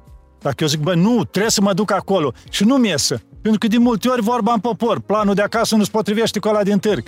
Deci, tu dacă ți-ai fixat și nu, doamne, trebuie să fac asta, să dă peste cap, te tulburi, te agiți, tulburi și pe cei din jur. Dacă spui, Doamne, dacă e voia ta, eu mă pornesc. Dacă e să ajung, ajung. Ajută-mă dacă e după voia ta să fac. Și dacă intervine ceva, bă, știe Dumnezeu, mă oferi de altceva, să ne ajung acolo. Și nu mă tulbur. Aici greșim noi oamenii. Și exact ce spune acolo. Adică chiar de pierzi totul, N-ai pierdut nimic. Hai să zicem ca om în lume. Îți faci în plan, muncești 10 ani să-ți ieși tu o mașină de aia la 30.000 de euro, da?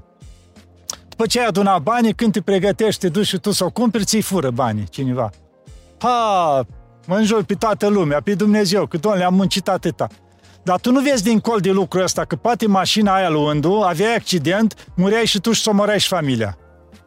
Dar nu vezi lucrul ăsta. Poate tocmai mașina aia ți-aducea moartea. Tu vezi doar partea cât s-o făra bani. Aici greșim noi, că nu îi lăsăm locul lui Dumnezeu să intervină în viața noastră. Și atunci, permanent, facem planuri. Planuri și planuri. Vrem să le știm pe toate, vrem să le controlăm pe toate și asta e și în, uh, e și în creștinism, dar și filozofii stoici spuneau... De asta ei au ajuns până la un punct și s-au blocat. Toți filozofii lumii, pentru că au mers pe puterea omenească. Era câte unul nu mânca, altul nu vorbea, altul cu tare. Mergea până la un punct până era prăpaste. Deci nu puteau depăși un punct pentru că era puterea omenească. Ei forțau nota omenească până la un punct care atâta se putea. Ei, cu Harul lui Dumnezeu, de asta atâtea minuni în ortodoxie, de asta că e Harul Dumnezeu. Adică vezi lucruri care sunt posibile și deodată devin posibile. Și mă întorc la întrebarea asta care s-ar putea să fie cea mai grea din, uh, din toată conversația noastră, părinte. De ce e lumea atât de singură? Lumea e singură, cum am spus, în primul rând, nu mai știe să iubească, nu mai știe să aibă milă să facă bine. Ce se întâmplă? Tu având, având milă față de cei din jur, tu nu mai ești singur. Pentru că permanent cauți motivii să-i ajuți. Bun, ești acasă, te plictisești, am întâlnit oameni, cât decepți, că stau acasă, că nu fac nimic. Serios? Păi n-am servici, că nu-i nimic. Du-te frumos la un azil de bătrâni. Du-te două ore pe zi și fă, fă voluntariat acolo și ajută. Dăruind vei dobândi? Da, și nu numai. Deci ai să vezi suferința acolo, că ți-o dat Dumnezeu picioare, mâini, ești în trec și poți face lucrul ăsta. Așa ea nu pot. Du-te, oferă-le un zâmbit la aceea adu-le un zâmbit pe buzile lor. Atâtea motiv, du-te într-o familie cu nu știu câți copii. Vezi că este o bătrână văduvă care nu poate să-și ridice gardul, eu căzut. Du-te, două ori stai degeaba și repari gardul. Deci găsești motivi din singurătatea aia să ieși, să aduci zâmbit cuiva și să poți și tu zâmbi. Ei, din egoism nu facem lucrurile astea și atunci suferim. Suferim de singurătate, așteptăm să ne iubească cineva, dar noi nu oferim nimic. Părinte, nu mă mai căsătoresc, nu mă mărit, nu mă însor, uite, am 30 de ani, am cu tare, dar ce faci? Păi nu găsesc, că nu știu ce, dar tu ce oferi? A, aștepți numai cineva să fie, ia oferă, lasă lucrul ăsta la Dumnezeu și tu apucă-te de făcut bine. Du-te unde e nevoie, ajută, cum am spus, orfelinat, du-te și fă bine. Și o să scoată Dumnezeu omul potrivit, văzând râvna ta și dăruirea ta față de ce e nevoie. Nu, tu începi acolo, părinte, câte acatiste să fac? Să-mi dea un băiat cum vreau eu, pune lista acolo, cu tare, cu tare, cu tare. Păi așa deja am luat-o cu stengo. Nu, noi să începem să facem binele și spui, Doamne, știi ce-mi doresc. Vreau și eu să am o familie. Și tu apucă-te de făcut bine și Dumnezeu se ocupă de lucrul cealaltă. Să aduce persoana acasă este o minune frumoasă cu Sfântul Apostol Anania. Am scris eu un povestit duhovnicești în primul volum. Era o fată tot așa, își dorea să căsătorească. Și tot s-a dus ea la un moment dat la duhovnic și Părinte, vreau, măi, roagă-te și tu. Și îi zice o dată lui bunica ei, măi, bunică, vreau și eu, vezi că am crescut și eu, am 25 de ani, nu m-am mai mărit, ce mă fac? Ei, draga bunici, ea citește acatistul Sfântului Apostol Anania. N-au zis de el. Zice, da, cine apostol? Ai, caută icoana, du-te acasă și fă acatist în fiecare zi, 40 de zile, și zice, aprinde candela. Zice, da, să vezi că Sfântul ăsta e cam șugubăț, zice bunica. Bă, s-a gândit ea, ce fel de șugubăț poți? S-a dus acasă, a pus candelă și dai acatist în fiecare zi. S-au împlinit 40 de zile, nu a venit niciun pețitor, nu a venit nimeni. Și săraca avea casă cu, cum ar fi jos locuia o familie, era la etaj. Uh-huh și avea geamul deschis și supărată când a văzut la 40 zile terminat catistă, nimic nu s-a întâmplat, ea icoana direct pe geam cu Sfântul. Să te duci, Sfinte, că nu mai ajutat 40 zile, am pierdut timpul degeaba. Eh, trece vreo 5 minute, sună cineva la ușă. Când deschide, era un tânăr cu capul spart cu icoana în mână.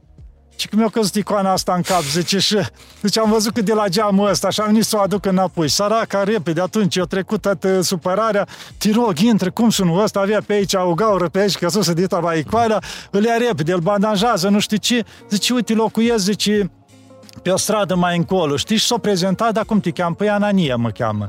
îl chema pe tenorul cea la Anania. Și zice, să treci mâine să te bandajezi. Trece mâine, păi mâine, o săptămână asta tot îl bandajează, o început să discute, el aș dorea să căsătorească și a ajuns și a căsătorit și a făcut familie. Și s-a împlinit ce a spus bunica, ai grijă că Sfântul e ca în șugubăț. Adică a folosit o cale în felul ăsta. Deci la Dumnezeu se poate orice. Mi-a, mi-ați adus aminte de, de niște cunoștințe și nu vorbesc de una singură, de niște cunoștințe care au început drumul în doi în viață după un accident în care ori ea a dat peste el cu mașina, ori invers. De asta spun, eu spun așa, că mulți s-au întâmplat cu tare. Zic, nu s-au întâmplat, că în viața noastră nu există întâmplări. Îți rânduielea lui Dumnezeu, planurile lui Dumnezeu, intervenția lui Dumnezeu. Că spune cu Viosul Pais, iară revin la el, la Ghioritu, că la un moment dat când era la o mănăstire afară, mergea pe o cărare, prin păduri, să ajungă într-un loc. Și vede la un moment dat unul cu un catâr, care avea lemne puse pe el și căzuse în râpă și atârna. Singur nu putea să-i dizlege lemnele, avea nevoie de a doua mână să-l ajute. Dacă îl lăsați, ducea în râpă cu totul. Și eu zic, Părinte Paisie, te rog, ajută-mă. El se grăbea, la o oră trebuia să ajungă acolo, dar au spus, măi, nu pot să-l las. Și au mai rămas un 10 minute cu omul ăsta și o dizlegat și eu dat drumul. Și când au plecat, după vreo 102 de metri, au ajuns într-un loc unde tocmai se liniști să fugise muntele la vale și a făcut el calculul că dacă el nu se oprea acolo, ar fi fost exact în zona aia și vinea muntele peste el. Deci Dumnezeu ce a făcut? Nu l-a oprit. De-aia i-a oferit ocazia să-l salveze.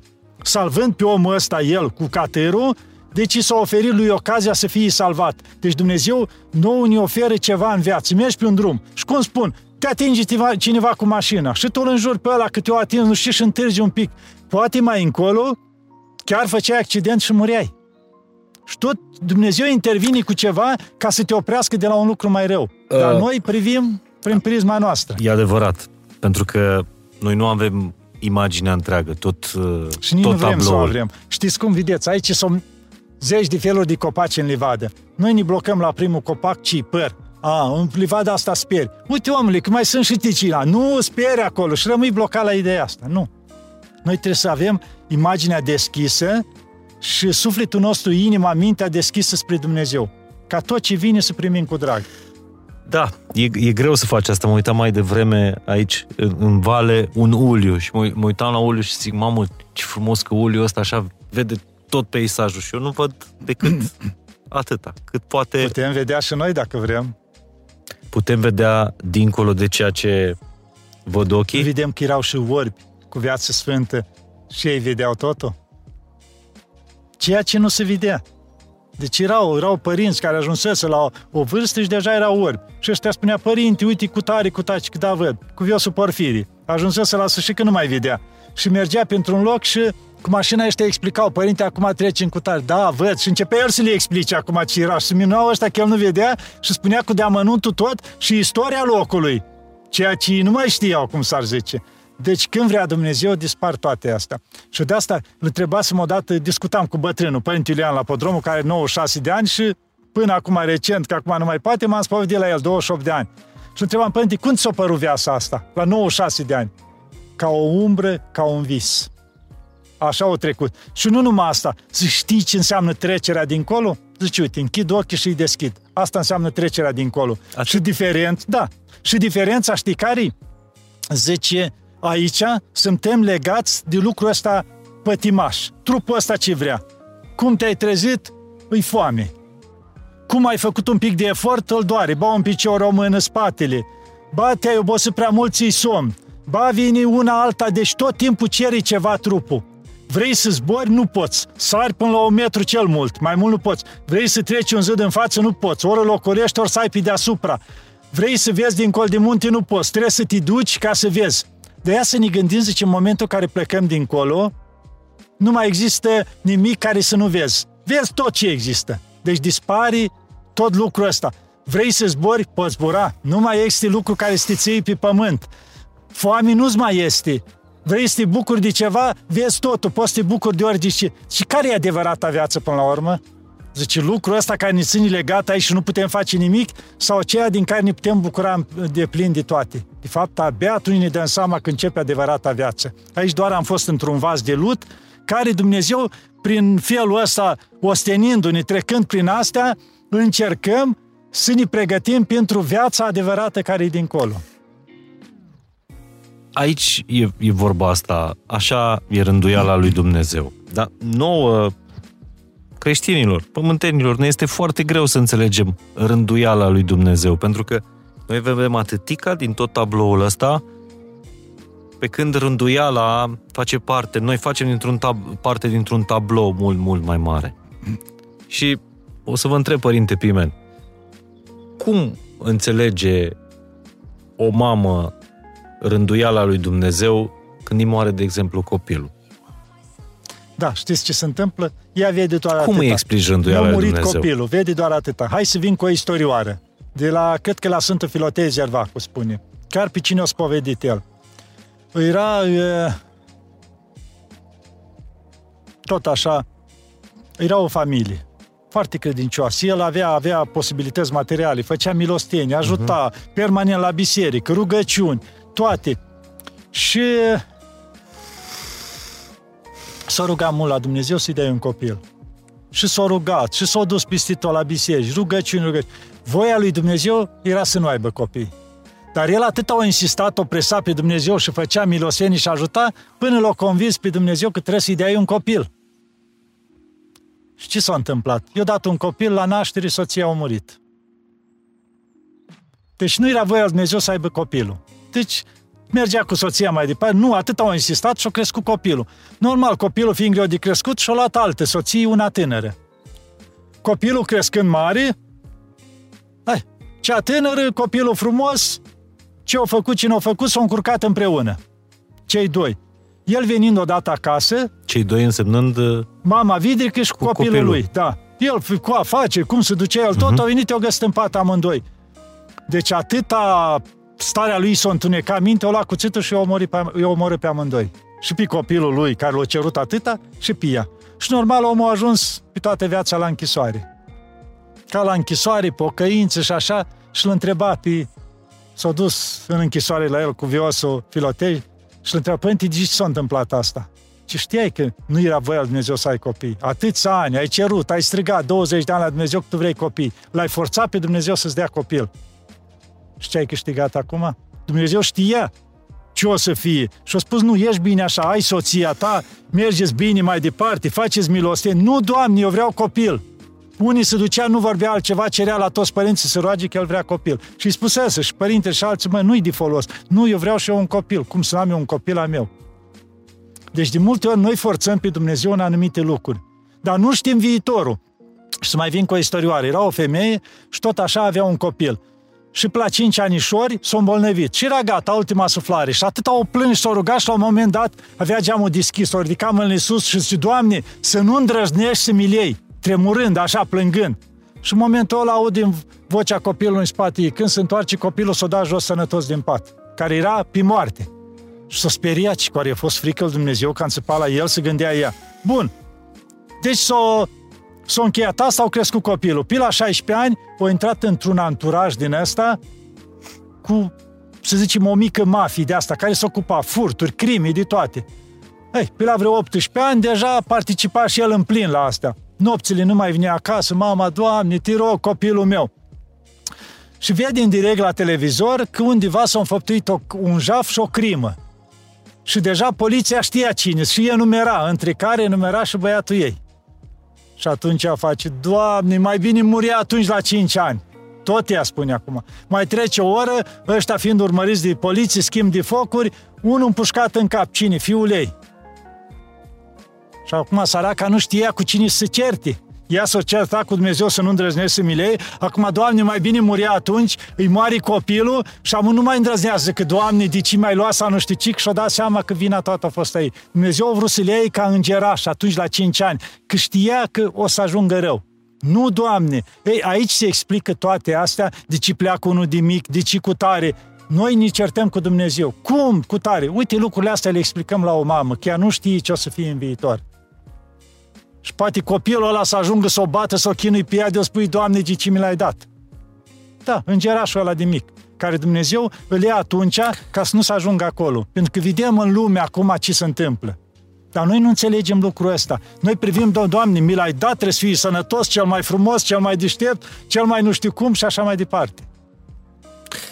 Și acum o, o să vină iarăși un subiect destul de, de sensibil. Am mai vorbit aici în podcastul Fain și Simplu cu psihoterapeuți, uh, specialiști, uh, s-au scris cărți, o grămadă de cărți despre moștenirea transgenerațională, care de fapt există în uh, Biblie cu acea pedeapsă până la câte generații, părinte? Se zice până la al șaptelea neam sau așa. Dar... Lucru dovedit de, mă rog, oamenii de știință prin această moștenire transgenerațională, adică uh, urmași ai uh, uh, victimelor, uh, nu știu, uh, ai, ai oamenilor care au scăpat, de exemplu, din lagărele naziste, care se nasc cu un nivel de stres mult mai ridicat, tocmai pentru că traumele alea trăiesc peste generații. Deci știți ce se întâmplă? Noi putem opri lucrurile astea. Deci tot Cum? noi greșim ca oameni că le transmitem mai departe. Știți prin ce? De exemplu, mama. Zice, de unii pornești creșterea copilului. Exact de la relația bărbat-femeie, da? Dacă ei sunt în pace, ei se luptă, spovediți, nu fac copii în timpul postului, adică pornesc toate astea sub harul lui Dumnezeu și zămislesc copilul, da? Deci copilul a fost nu în ziua de Paști, nu în ziua nu știu care, deci într-un moment în care, cum zici, oamenii spovediți, sunt împărtășiți, deci pe calea, chiar de ei au avut un trecut, să zicem așa, dar au pornit pe calea lui Dumnezeu. După aceea mama, în timpul sarcinii, deci mama în timpul sarcinii trebuie să se roage. Nu trebuie să fie nervoasă, nu trebuie să fie agitată, deci indiferent ce a avut ea, trebuie să lupti cu ea însuși, să ții din scurs, povedanii de să împărtășanii de să, să fie calmă, soțul să o ajute în asta, ca să mențină un echilibru. Nu fumat, nu băut, toate astea copilul îi trăiește. Cât crește el 9 luni, îi trăiește. Dar e și neurologic demonstrat da. că în ultimul trimestru de, de sarcină, uh, inclusiv cum vorbești, toate se transmit, da. Se transmit și uite, revin univa, că o să povestesc eu cândva când filmările care le fac eu, știți care le avem noi pe canalul Știu, nostru, am pornit bine. toată o serie de vreo 5 filmări pe care vorbesc venitul natus și trecerea prin anumite minuni. Și de asta o să vorbesc un caz, o să am acolo, despre care nu mă amintesc un lucru aici puțin. Despre o femeie care a avut un copil. Și o să povestesc toate minunile prin ce a trecut ea. Dar aici spun doar un lucru. Cât a fost însărcinat, avea un obicei citea acatistul Maicii Domnului, dar îl cânta în fiecare seară, cât a fost sărcinat. După ce s-a născut copilul, nu vrea să adormă dacă nu cânta acatistul Maicii Domnului. S-a obișnuit din burta mamei să adormă cântând acatistul și în momentul acum, după ce s-a născut, dacă cânta acatistul, adormea, dacă nu, nu. Și în fiecare seară zice, trebuie să-i cântă acatistul ca să adormă copilul. Vedeți lucrurile cu bunii, cum s-au transmis și deci, după ce s-a născut, aveau efect? Păi și asta spun mama, dacă trăiește cum trebuie. Uite, am întâlnit femei, perioada celor 9 luni de sarcină, s-au dus în fiecare zi la biserică și s-au împărtășit în fiecare zi. În fiecare zi, gândiți-vă, numai cine știe dacă a intervenit ceva și nu a putut. O născut copilul, după aia, până la nu știu ce vârstă, l-a dus în fiecare zi la biserică, să împărtășea în fiecare zi copilul și a ajuns un copil atât de curat, atât așa, dacă el la 4-5 ani în casă se ivea între tata și mama o ceartă, dispărea în camera cealaltă și îl găsea în fața icoanei în genunchi și se ruga ca să fie pace între tata și mama. Deci el trăia toate astea care au fost transmise, încât totul se raporta la Dumnezeu. Cum să nu? Totul, deci el imediat alerga la Dumnezeu la orice problemă. Părinte, asta e de la părinți la copii. Dar de, peste alte generații, cum se păi transmit toate? spun, trebuie să încercăm să tăiem, să nu transmitem. Ce mai fac mulți copii? Dacă tata a fost bețiv, așa duce și el mai departe. Și spun, băi, dacă tata a fost așa, măi, tai lucrul ăsta, oprește-te.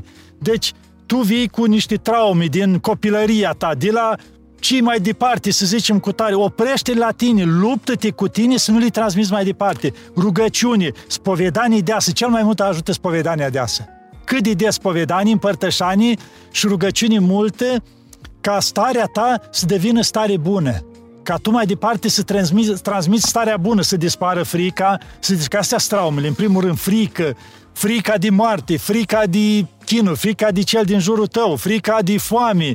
Vezi că erau cazuri de astea naufragea câte unul și stătea pe câte o insulă nu știu cât și când l aduceau ăștia săracul la tăci prindea, ascundea și punea, nu știa pentru că avea frica aia că o să facă foame. Ei, trebuie să te lupți tu să le tai locurile astea, să nu le transmiți mai departe, pentru că sufletul care vine de la Dumnezeu ăla e curat. Și ne-ați dat câteva sfaturi despre cum putem să ne uh, împuternicim. Lupte, lupte, nu-i nimic fără lupte. Drumul nostru spre Dumnezeu e drumul cruce, să ne fie clar. Uite, se apropie Paștele. Drumul cruce. Ce vă, cum e drumul cruce? Ați văzut la Ierusalim. Începe Mântuitorul. Vândut de ce mai apropiați a lui. Bătut, chinuit, pus crucea în spate, gândiți, era 100 de kilograme crucea aia. Că și eu am pus univa pe munte acolo cruce, cam aceeași mărime. Avea 100 de kilograme, am dus-o 4 inși până pe muntele cealaltă, acum 28 de ani. Ați urcat-o până aproape de atom? Nu acolo, alt ah. munte de aici univa. Am dus noi roata, am mers vreo oră așa, uh-huh. roată și am tras-o cu o frânghie acolo. Și știu ce înseamnă. Și noi comod, cu pauze, cu nu știu ce, dar mântuitorul bătut, ni mâncat de vreo trei zile.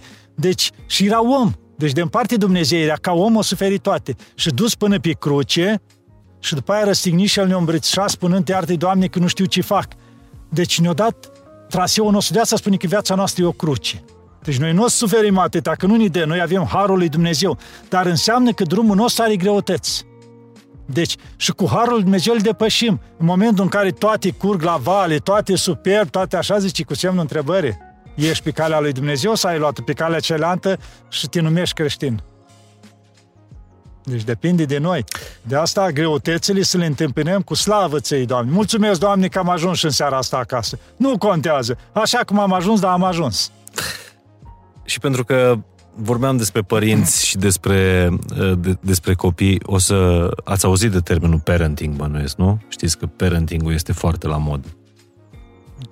Nu știu, ia explicat sunt... că am rămas în urmă trăind pe aici, nu le știu pe toate. Adică părințenie s-ar traduce în uh, cum să-ți crești copiii. A, parenting, eu citeam într-o carte, parenting scrie, nu? Parenting, așa, așa da. Așa, asta da, când, când nu mă pricep pe engleză, nu știu, poate denumirea se trage și da. atunci da. cum să așa, acum, dumneavoastră da. fiind părinte, normal că faceți parenting da. cu noi. Da, nu, parenting se referă la... Uh, viața de familie. La, viața, la, la viața de, de familie. Și ne-a dus cu, cu mașina, ne-a luat din port de la uh, Mănăstirea Sfântul Pavel, uh, ne-a luat uh, Părintele Gamaliel, nu? Da. Și pe drum mi-a zis... Uh, știți, domnul Morar, care e cea mai, uh, cea mai frumoasă rugăciune? Zic, nu știu, abia aștept să aud, părinte.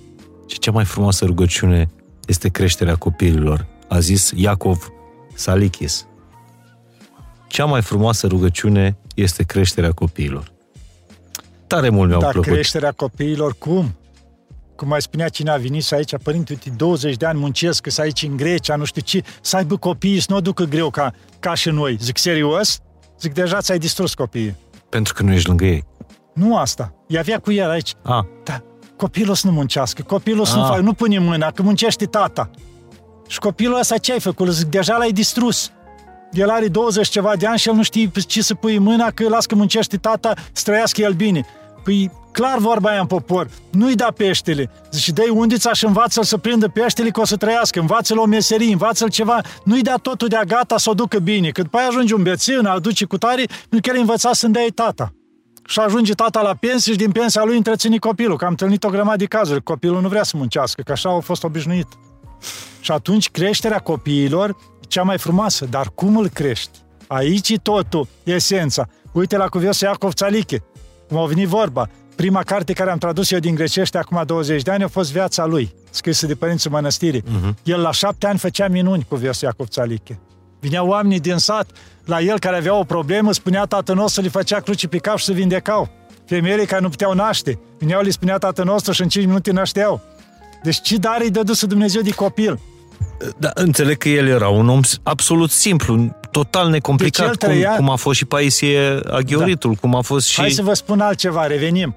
Cuviosul Iacov Țalichi, cuviosul Paisie, cuviosul Porfirii, toți ăștia știți de unde sunt? Din Asia Mică din poporul exilat de acolo din Turcia și au venit în Grecia. Că tot discutând cu unul cu altul, măi, păi bunicii mei din Asia Mică, chiar am un prieten bun care s-a făcut o grămadă de minuni și ar discutând cu el și discutam, măi, zic, uite, părinții ăștia mari, toți îți veniți din Asia Mică. Păi și bunicii mei tot din Asia Mică. Și mă gândeam eu de ce ești deosebit. Grecii de aici au trecut sub altă formă, sub turci.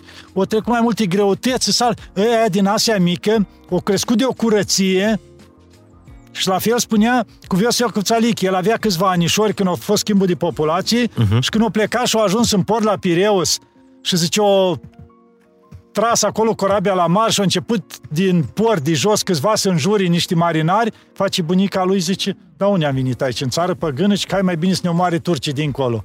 Adică la ei nu se înjura acolo, zice, era atâta, era de frumoasă Curățenie. viața creștină și simplă, chiar de era două case de creștini, două de turci mai încolo, dar ei creștinii duceau o viață autentică, curată. Asta apropo de cât de mult uh, înseamnă, contează cum trăim acum pentru cum Și trăiesc hai să mai încă generațiile un lucru următoare. ce ține de viața de familia cu Iosif Țalichi, spunea el, mi-a revenit acum.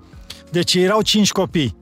Aveau o singură cameră și era doar într-un loc un pat, care era locul lui tata și lui mama. Uh-huh. Iar ei toți dormeau jo- jos roate pe lângă sobă, toți cinci copii. Și o scăpi, nici în timpul zilei nu se așezau pe pat, că era locul lui tata și mama, atâta respect aveau. Și că acolo stă tata și mama, era respectul. Deci cumva zice, atâta respect aveau ei copiii de tata și mama. Și bineînțeles, tata și mama erau exemplu pentru copii. Nu băuturi, nu jurături. Zice, o viață duceau de sfinți părinții lui. Ei, lucrul ăsta se transmitea mai departe. Și ei au ajuns să facă minuni de mici și copii. Care credeți că, din cum vedeți dumneavoastră lumea de aici, de pe Sfântul uh, Munte, care credeți că e cel mai mare pericol pentru copiii noștri? Tehnologia, nesiguranța asta, Să nu uităm un lucru. Hai, bine, termină ce ai de spus. Nu știu, uh, s- sunt, sunt pericole la tot, schimbările climatice de pe pământ, tehnologia, uh, uh, războiul. Uite, noi, eu în copilărie n-am trăit război. Am trăit o revoluție în 89. Copiii ăștia trăiesc un război aici, lângă, lângă noi. Care credeți că sunt pericolele pentru copiii noștri? Eu am trei Știți care fete. sunt pericolele? Cei șapte ani de acasă. poți să fii rai, poți să fii iad. De asta a rămas popor, vorba în popor, că se vede că n-are cei șapte ani de acasă. Ce nu spunea ceilalți 15 ani de acasă, altceva, cei șapte ani de acasă. Până la șapte ani el nu iese de acasă. Că se mai duce la grădiniță un pic sau așa, dar cei șapte ani de acasă. Copilul e ca un burete, zice, începând de pe la 2 ani, deja începe să observi totul la părinți. Are mii de întrebări, după ce pe la 3 ani, când începe el să vorbească, de ce asta e alb și nu e roșu, de ce aia e verde, de ce la zboară, de ce la...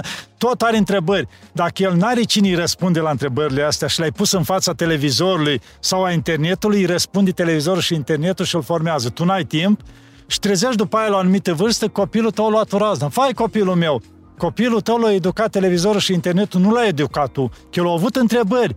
Exact contactul cu tot ce vedea, el trebuia să întrebi pe cineva. Și tu n-ai avut timp. Lasă-mă că n-am timp. Mama telenovele, tata la fotbal, seara și copilul avea întrebări. Și atunci îi spunea și lui în față un film sau un desene animate de astea moderne care le duc spre alte direcții și atunci cei șapte ani de acasă îți ratați. Și copilul după aia cei șapte ani, hai să revin iară că mă sună o femeie de prin Italia. Așa. Părinte, ce mă fac? Ce s-a întâmplat? Fata mea de 16 ani zice s-a apucat de droguri, anturajă, pleacă de acasă. Și care e situația? Dar tu unde ești? Eu sunt în Italia și fata unii? Păi e acasă.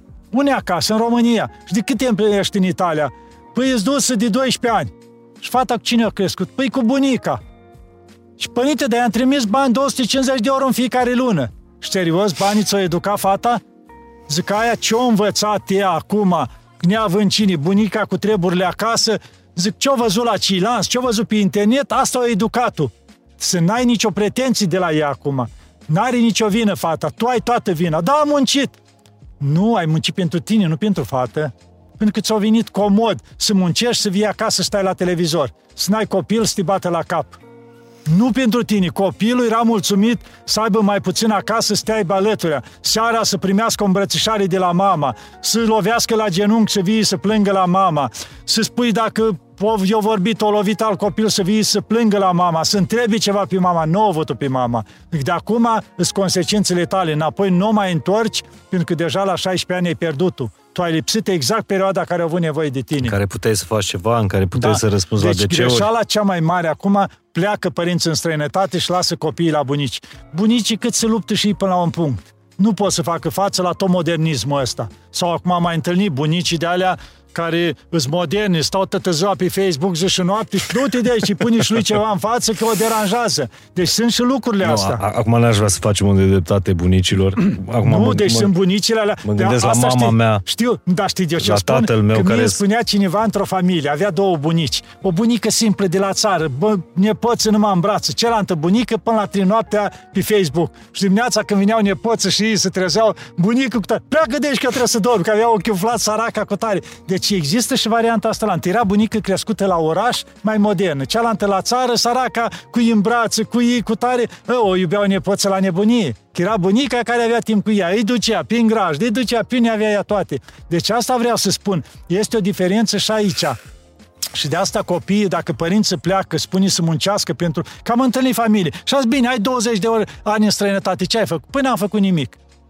Dar acasă în țară nu, dar în străinătate nu. Păi nu, că am și datorii la bancă. De ce? Păi zici ca să am cu ce trăi. De asta ai stat 20 de ani în străinătate, să-ți faci și datorii, să n-ai nimic. Puteai la țară să stai în țară și aveai o casă acum, când fiecare zi puneai o cărămidă. Deci situații de asta. Sau alte familii și au casă în țară, și părinte, ne-am tras o vilă în țară, dar am casă și în străinătate și nu mă îndur să vin înapoi. Și ce faci copiii? Păi nu știu ce să fac. Ajungem Da. da. și nu mai știm ce facem. Eu de asta de ani de zile, nu de acum, sunt vreo 10 ani de când tot strig, care puteți întorceți-vă în țară. Că o să Și- fie timpul să vrei să te întorci și nu o să mai poți, să fie bine în să țară? n-ai la ce te întoarce și eu am spus-o de atunci. Zic, o să veniți și o să zici, bă, dar satul ăsta de ce schinieri? Că aici erau bunicii mei. Satul ăla de ce de prin țările alea musulmane? Că aici erau străbunicii mei, dar satul ăla de ce Pentru că s-au ocupat, pentru că s-au pustiit. V-ați dus în străinătate și atunci o să găsești toate lucrurile astea în țară. Credeți că o să fie bine la noi în țară? Cu o singură condiție. Dacă ne întoarcem spre Dumnezeu și împlinim porunca care am spus la început, să iubești pe Domnul Dumnezeul tău din tot sufletul, din tot cucitul și din toată inima ta și pe aproapele tău ca pe tine însuți. Că de asta a spus univa un ucenic, l-a întrebat pe un bătrân, Părinte, când va veni sfârșitul lumii? Când nu va mai fi cărare de la un vecin la altul? Când nu va mai exista dragoste între oameni? Ați înțeles? Vedem acum câte ură e la nivel mondial? Îți fixează un dușman, ți-l pune pe ecrane și toată lumea încep să-l urască. La comandă. Pentru că asta e interesul. Diavolul are nevoie de ură, din asta se hrănește el. El nu are nevoie de dragoste. Deci mi-a plăcut partea în România cu oamenii, cu a ajutat toți care au venit. Zic, bă, a ieșit Evanghelia la suprafața românului nostru Așa este. autentic. Dar partea ailantă că, domnule, ură față de cilanț, asta nu-s de acord. Ură față de cilanț, bun, că se bate în trii, dar ura aia în toată lumea față de cilanț, față de ruși, că ăla trăiește de 40 de ani în America și tu îl urești pe ăla. Ce treabă ai cu ăla? Se întâmplă asta acolo. Deci propaganda de ură, asta nu-s de acord cu ea. Care e și într-o Datoria tabără noastră- și în cealaltă. Da, deci datoria noastră de creștini să ne rugăm pentru toți. Noi avem pe toți, pomelni, cu Putin, cu toți, a lui, cu ce... Bineînțeles, în țara ailantă nu putem să-i pomenim că nu sunt ortodoxi niciunul din conducere. Asta e realitatea, că noi la liturghii pomenim doar ortodoxi. Părinte, revenind acum la... Uh, a- aduceți aminte de tot felul de, de părinți pe care i-ați, i-ați întâlnit în călătoria dumneavoastră. Uh, și știu că înainte să veniți în Atos, uh, v-a spus, a, nu ați povestit, v-a spus părintele Cleopa, Da. pentru că dumneavoastră a stat câțiva ani la, la Sihăstria.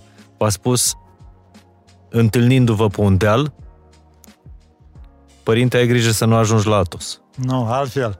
Dar cum v-a zis? Deci bine, la Pândiclopa de copil tot am mers. L-am ascultat că pentru mine a fost, o să mai povestesc pe parcurs în filmări, când m-a ajutat și în armată, după ce am plecat din mănăstire, am plecat după 2 ani, uh-huh. în armată și așa. Deci toate. Ce se întâmpla? Venise tata la mine și urcam pe un deal. Și așa de la distanță, cum ar fi aici, coborea la Vale Pândiclopa și noi îmi plimbam cu tata. Și când mă vede, începe să râd așa. He, he, ai grijă să nu fugi în Atos. Dar înăuntru meu suna, știu că ai să fugi în Atos. Și tot repeta lucrul ăsta până ne-am întâlnit. Tata zice, bă, dar ce zici, părinte Păi, dar nu vezi că râde, știu eu ce zice. I-am sărutat mâna și tot râdea. Ai grijă să nu fugi în Atos, făcea. și suna lucrul, ei, o trecut două săptămâni de la momentul ăla și deodată eu nici nu mă gândeam la Atos. Aveam acolo, eram ca ajutor de econom. Vreo 30 de fră- frați și părinți care eu mă ocupam de ei, toate treburile mănăstirii, cu, chiar culesesem atunci mierile, cartofi, ce era tot. Deci, deodată mi s-a deschis Atos. Deci nu mai vedeam nimic. Cât mâncam, cât dormeam, că eu doar Atos vedeam. În două săptămâni, deci deodată, gata, numai Atos. Dar credeți că părintele Cleopa a fost clar văzător? Sau, uh, de fapt, v-a spus în ton de psihologie inversă Deci asta De Dumnezeu fapt, să știe, mergeți dar în avea Atos. dar, avea dar mare pentru Cleopa. Că l-ascundea el și uneori se coborea la nivelul nostru altceva, dar avea ceva deosebit. Aici numai Dumnezeu știe măsura, că de asta tot am mai și scris eu și ceva am mai spus, adică avea cu anumite persoane care harul din mâinile lui, care se vindecau doar când le punea mâinile pe cap. Deci era un har la el. Acum nu știm lucrurile astea, că era, cum am spus eu, momentele alea în care Dumnezeu îl lumina exact pentru să spui ce trebuia la momentul ceala. Aici Dumnezeu știe, dar avea ceva foarte deosebit, pentru că, na, de copil a crescut, cum să zicem, în mănăstire. Și a dat Dumnezeu har din belșug. Povestiți-mă o întâmplare cu părintele Cleopa. Nu vreau să vă stric uh, uh, înregistrările de pe canalul Ah, de n-am YouTube. nicio treabă, că doar aia n-are nicio treabă acolo. Deci, trebuie- acolo trebuie- intru în amănunte, O să, doar vă, o, asta, să vă, da. lă- o să vă și lăsăm un link uh, în descriere către canalul de YouTube al uh, uh, Chiliei. Da, o chilie de aici. atonită, așa o se chilie cheamă, da. atonită se numește. Pentru că acolo postăm săptămânal, de asta oamenii au, adică eu o filmare Da. săptămânal, pe Părinte- teologul două săptămânal, care e înregistrat, filmat cu el, și plus postează în fiecare zi câte ceva. Deci, adică oamenii se plictisesc câte au acolo, nu să, e asta, să da. știți că vă cer în cuvințare să fac o înregistrare, uh, un podcast și cu părintele teologul. Da, sigur, cu tot dragul, nicio problemă. Noi încercăm să transmitem ceva, în primul rând, curaj oamenilor. De asta, vedeți și acum, cu nebunia asta, războiului, cu frica asta. Nu, eu încerc partea asta să li deviez o leacă gândul de la așa ceva. De asta le spun, bă, mai închideți televizorul, închideți asta și mai uitați-vă la ceva frumos. Pentru că de asta am început să le spun de minuni din Atos. Am început lucruri din astea care încurajează omul, pentru că vedem că la nivel mondial încearcă să fie lovit omul la psihic, băga frica și panica în el. Că dacă omul e panicat și înfricoșat, nu mai gândește. Tocmai de aceea, cel mai des aici, uh, pe lângă Doamne ajută, uh, auzi curaj din partea părinților din, uh, din Atos. Păi asta trebuie Doar să de ne când am- transmitem, da. Doar de... Da. Um, dar revenind la părintele Cleopa. A, da. Ce să vă Po- mai povestiți-mi o întâmplare cu, cu, cu el. Ziceți-mi o minune, Uitați, părinte, cum, zic, uh, Da. cum zice creștinul Hai care să vă ajunge zic la una de Atos. când eram copii. Am Așa. mers eu cu un frate de-a meu, cu un verișor, o verișoară, eram vreo patru. Părintele Cleopa este cel uh, care a spus, care obișnuia să spună mânca vară raiul. raiul. Da. Asta era totdeauna. Și măi, cum vă văd pe toți aici, așa să vă văd în rai pe toți, nu lipsească niciunul, când ne adunam noi mulți acolo, da. Eram copii, nu mai știu, pe la 14 ani sau așa, ne-am dus odată noi acolo la el. Și uite el așa la noi și spune, tu, mănăstirea, tu, mănăstirea, tu, mănăstirea.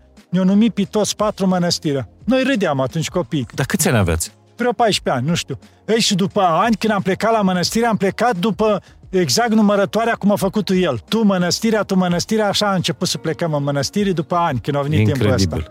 De ce l-a spus? Tu mănăstirea, tu mănăstirea, tu... Ei, și la timp a venit timpul, după un an pleca unul, după un an altul, exact după numărătoarea făcută de el.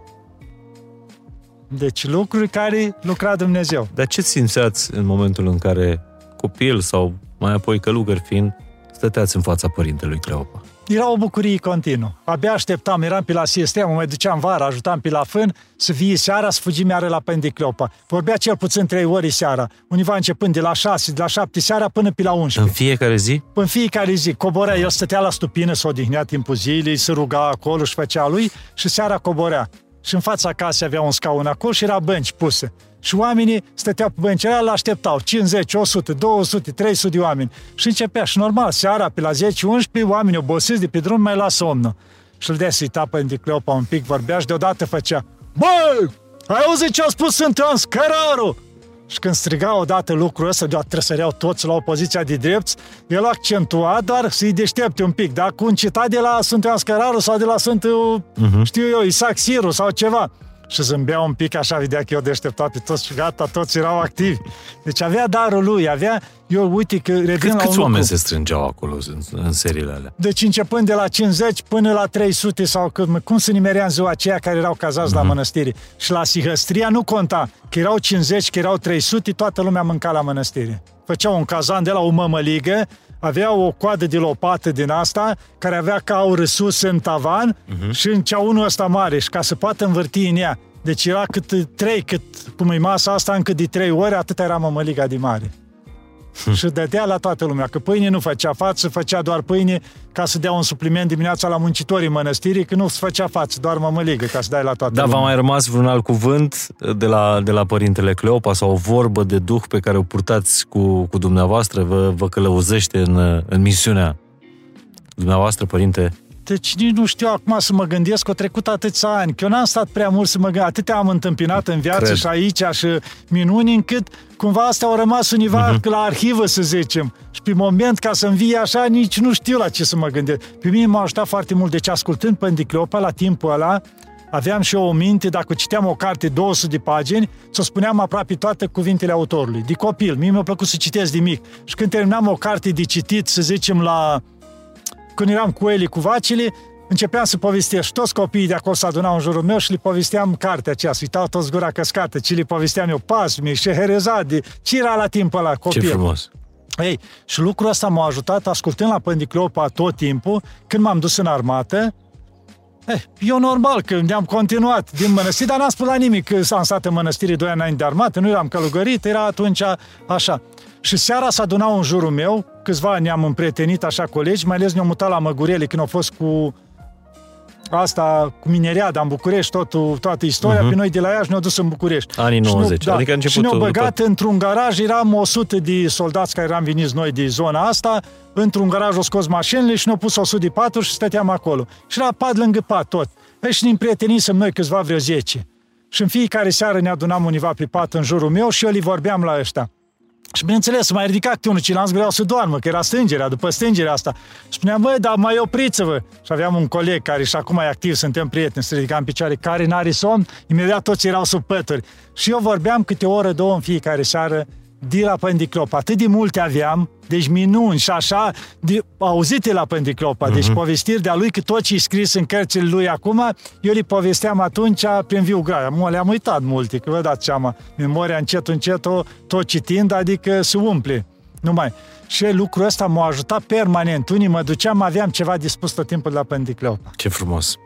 Ce, ce alți părinți care v-au făcut cine sunteți acum, v-au, v-au clădit ce să zic, asta știți În cum afară e? de Părintele Asta Cleopa. putem spune că Dumnezeu, văzând, deci eu la siestea, știți cum aveam? Nu știu, aveam simțământul ăsta. Când ieșeau părinții de la biserică sau de la masă, bătrâni, de erau 60 de bătrâni, erau cel puțin șapte duhovnici care spovedeau continuu, deci eu îi vedeam ca niște generali. Deci asta senzația trecea meu, fără să vreau luam poziția de drept și spuneam trec generale. Ăia care se întorc de pe front, cum era după războaie și războaie, bătrâni, unul șchiop, unul așa, cu bărbile albi. Deci ăștia erau bătrânii care se întorceau de pe front. Adică care au trăit o viață în mănăstire, care trecuse prigoana când au fost scoși din mănăstire și s-au dus și au trăit prin păduri, au trăit.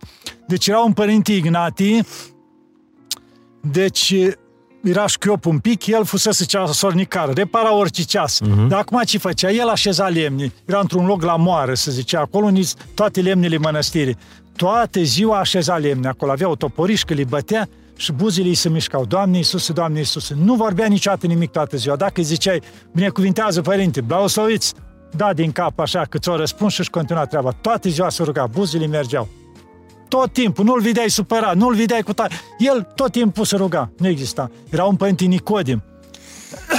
avea o lumină pe față bătrânul ăsta, avea o chilie sprilah cu siestria, era ca un iaz în spate. Și el avea din chilia lui, că acela era închis. Și ieșea și se plimba acolo. El repara butoaile mănăstirii, era tâmplar din ăsta, sau făcea rami la icpani toată ziua acolo. Și doar vinea la împărtășit duminica la biserică, așa. Ei, când ieșea bătrânul, avea lumină pe față, strălucea și un zâmbet continuu. La el, când mă mai duceam pe la el sau ceva, un zâmbet pe față tot timpul și o lumină. Pântile Damian, un bătrân aproape 80 de ani, deci mânca la ora 3 numai pâine cu apă sau ceva, că eu lucrând pe dealul pe acolo cu frații, vinea și el să ajute. Avea un picior, aproape îl târâia.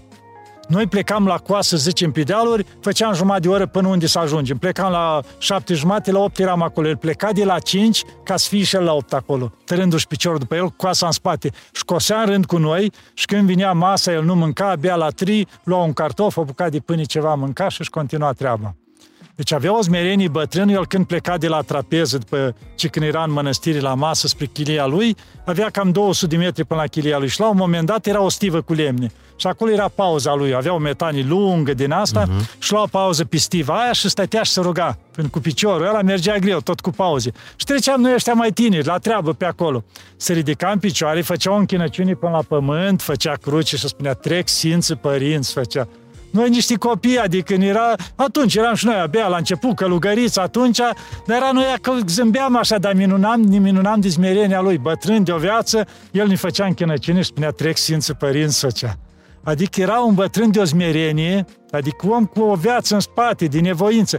Și odată mă duc la el la chilii. Părinte, trebuia să-i spun ceva, bă. Da, intră. Deschid ușa, nu era în chilii. Părinte, unde ești? Și scoate capul de supat. El dormea supat. Într-un suman învelit și dormea supat. De și, ce? Așa el, că patul era mai mult de reclamă. El se băga supat și acolo dormea. Nevoință, pe podea. Și era un frate care avea chilia perete în perete cu el și îmi zice o dată, dar ce eu pot dormi noaptea din cauza lui? De ce? Și toată noaptea face metan. El având un picior aproape paralizat, nu-și putea da drumul ușor jos, își dădea drumul jos, suna podea o poc când își dădea drumul, se ridica în picioare, iar își dădea drumul. Și normal că la din vecin, te auzea parcă îi bătea cineva cu ciocanul. Dă-i, dă de el toată noaptea făcea metanie. Gândiți-vă, un bătrân de asta care își tăria un picior, el făcea toată noaptea metanie. Adică câte râvnă și îl durea piciorul, nu te gândi la fiecare căzătură pe el îl durea. De el iară se ridica și iară făcea. Cum să nu-i sfințească Dumnezeu pe ăștia? Deci era plină siestea. De asta le spun la toți, bă, vă duceți în siestea, duceți-vă în cimitir. Și vedeți câtă pace și liniște, că toți bătrânii ăștia nu mai este niciunul, toți sunt în cimitir. Și au murit împăcați, cum se spune. Păi dați seama, păi spune și Părinte Dimitri Bejan, dacă ați citit cărțile lui, care au trecut și Oranг și toate, închis șase luni prin Siberia, tot ce a trecut el cu viață sfântă, vinea să spovedea la Părinte Cleopa, că era dat cu domiciliu obligatoriu uh-huh. undeva pe la Hârlău, a fost o perioadă așa și vinea pe ascuns la Părinte Cleopa și dimineața a plecat din Sihăstria și spune că odată în Sihăstria te ascuns într-o strană acolo, că el întotdeauna se băga într-un colț, că na, securitatea n-avea nevoie să știi că el e acolo, că el avea o domiciliu obligatoriu, n-avea să deplaseze și mergea pe ascuns noaptea la Sihăstria. Da. Și cum stătea el acolo, după o trenie, cum era o trenie noapte de la 11 la 1, se întorceau și plecau toți. Și erau doi bătrâni, erau doi frați, călugări, bătrâni. Rămâneau și spuneau în fața icoanei Maicii Domnului. Și că când ridicau mâinile în sus, se făcea o aureolă în jurul lor de lumină. Și el stătea, că știa că nu-i nimeni în biserică, de el ascuns după ușă îi vedea. Și stătea o oră și se rugau bătrânii cu aureolă în jurul lor și după aia pleca. Asta vreau să, să vorbesc puțin despre cum reușiți să trăiți în, în solitudine. Mai știu care Sfânt Părinte spunea că a, a fi creștin înseamnă a rezista gândurilor. Mintea noastră e ca o moară. Ce îi pui la o moară? Îi pui grăunță, îi pui grâu, scoate făină. Dacă îi pui pietrice, scoate nisip. La fel și noi. Ce dăm în minte, aia lucrează. Și ia să vedem Bine, un unii lucru. dau, dacă pui lemne, scoți rumeguș. Da, Unii chiar... deci, da, ce dăm aia? Ce se întâmplă? Mintea, dacă o umplim cu ceva, nu mai poate încăpe altceva. Uite o găleată. Ai umplut cu ceva, nu mai încape altceva, în ea că e plină. Deci ce se întâmplă? Dacă umplem, cum am spus, cu rugăciuni mintea, nu mai încap gândurile rele. Dar noi, pentru că o lăsăm liberă, vin gândurile cealaltă și nu avem statornicie în rugăciuni. Vezi, te duci în biserică, începi să te rogi. Și deodată te trezești că ești pe dealuri, că de asta la Sfântul Efrem s-au luat într-o biserică și se minuna. Că au văzut că jumătate din oameni, din oameni n-aveau capuri. Și zic, Doamne, dar ce asta? Și că ăștia nu sunt prezenți în biserică, doar cu trupul, mintea lor e dusă. Asta se întâmplă la noi. Deci e nevoie de insistență în rugăciune. Și nu rugăciuni lungi, rugăciuni scurte, când ești pe drum, să zicem, cu mașina, nu te aude nimeni. Și știi că mintea se împrăște. Rostește cu voce tare rugăciunea.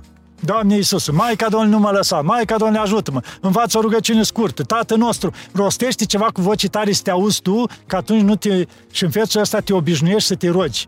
Că atunci dacă începi cu mintea, mintea o ia și nu reușești să ții rugăciunea. Da, mai, mai ales în rugăciune, mai ales că a, asta spuneam, că în, în era asta a singurătății, de fapt, marea problemă a singurătății, nu că stăm singuri, ci că singurătatea asta duce într-o groapă a gândurilor, într-o depresie. Păi asta a... duce, adică ea, de, diavolul la început ne duce ușor.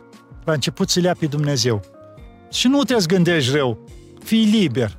Cam așa merge. Eliberează-ți mintea, cum fac ăștia în yoga. Eliberează-ți mintea. Ca să aibă diavolul după aceea cu ce să ocupa. Adică scoate-l pe Dumnezeu din mintea ta. De aici pornește.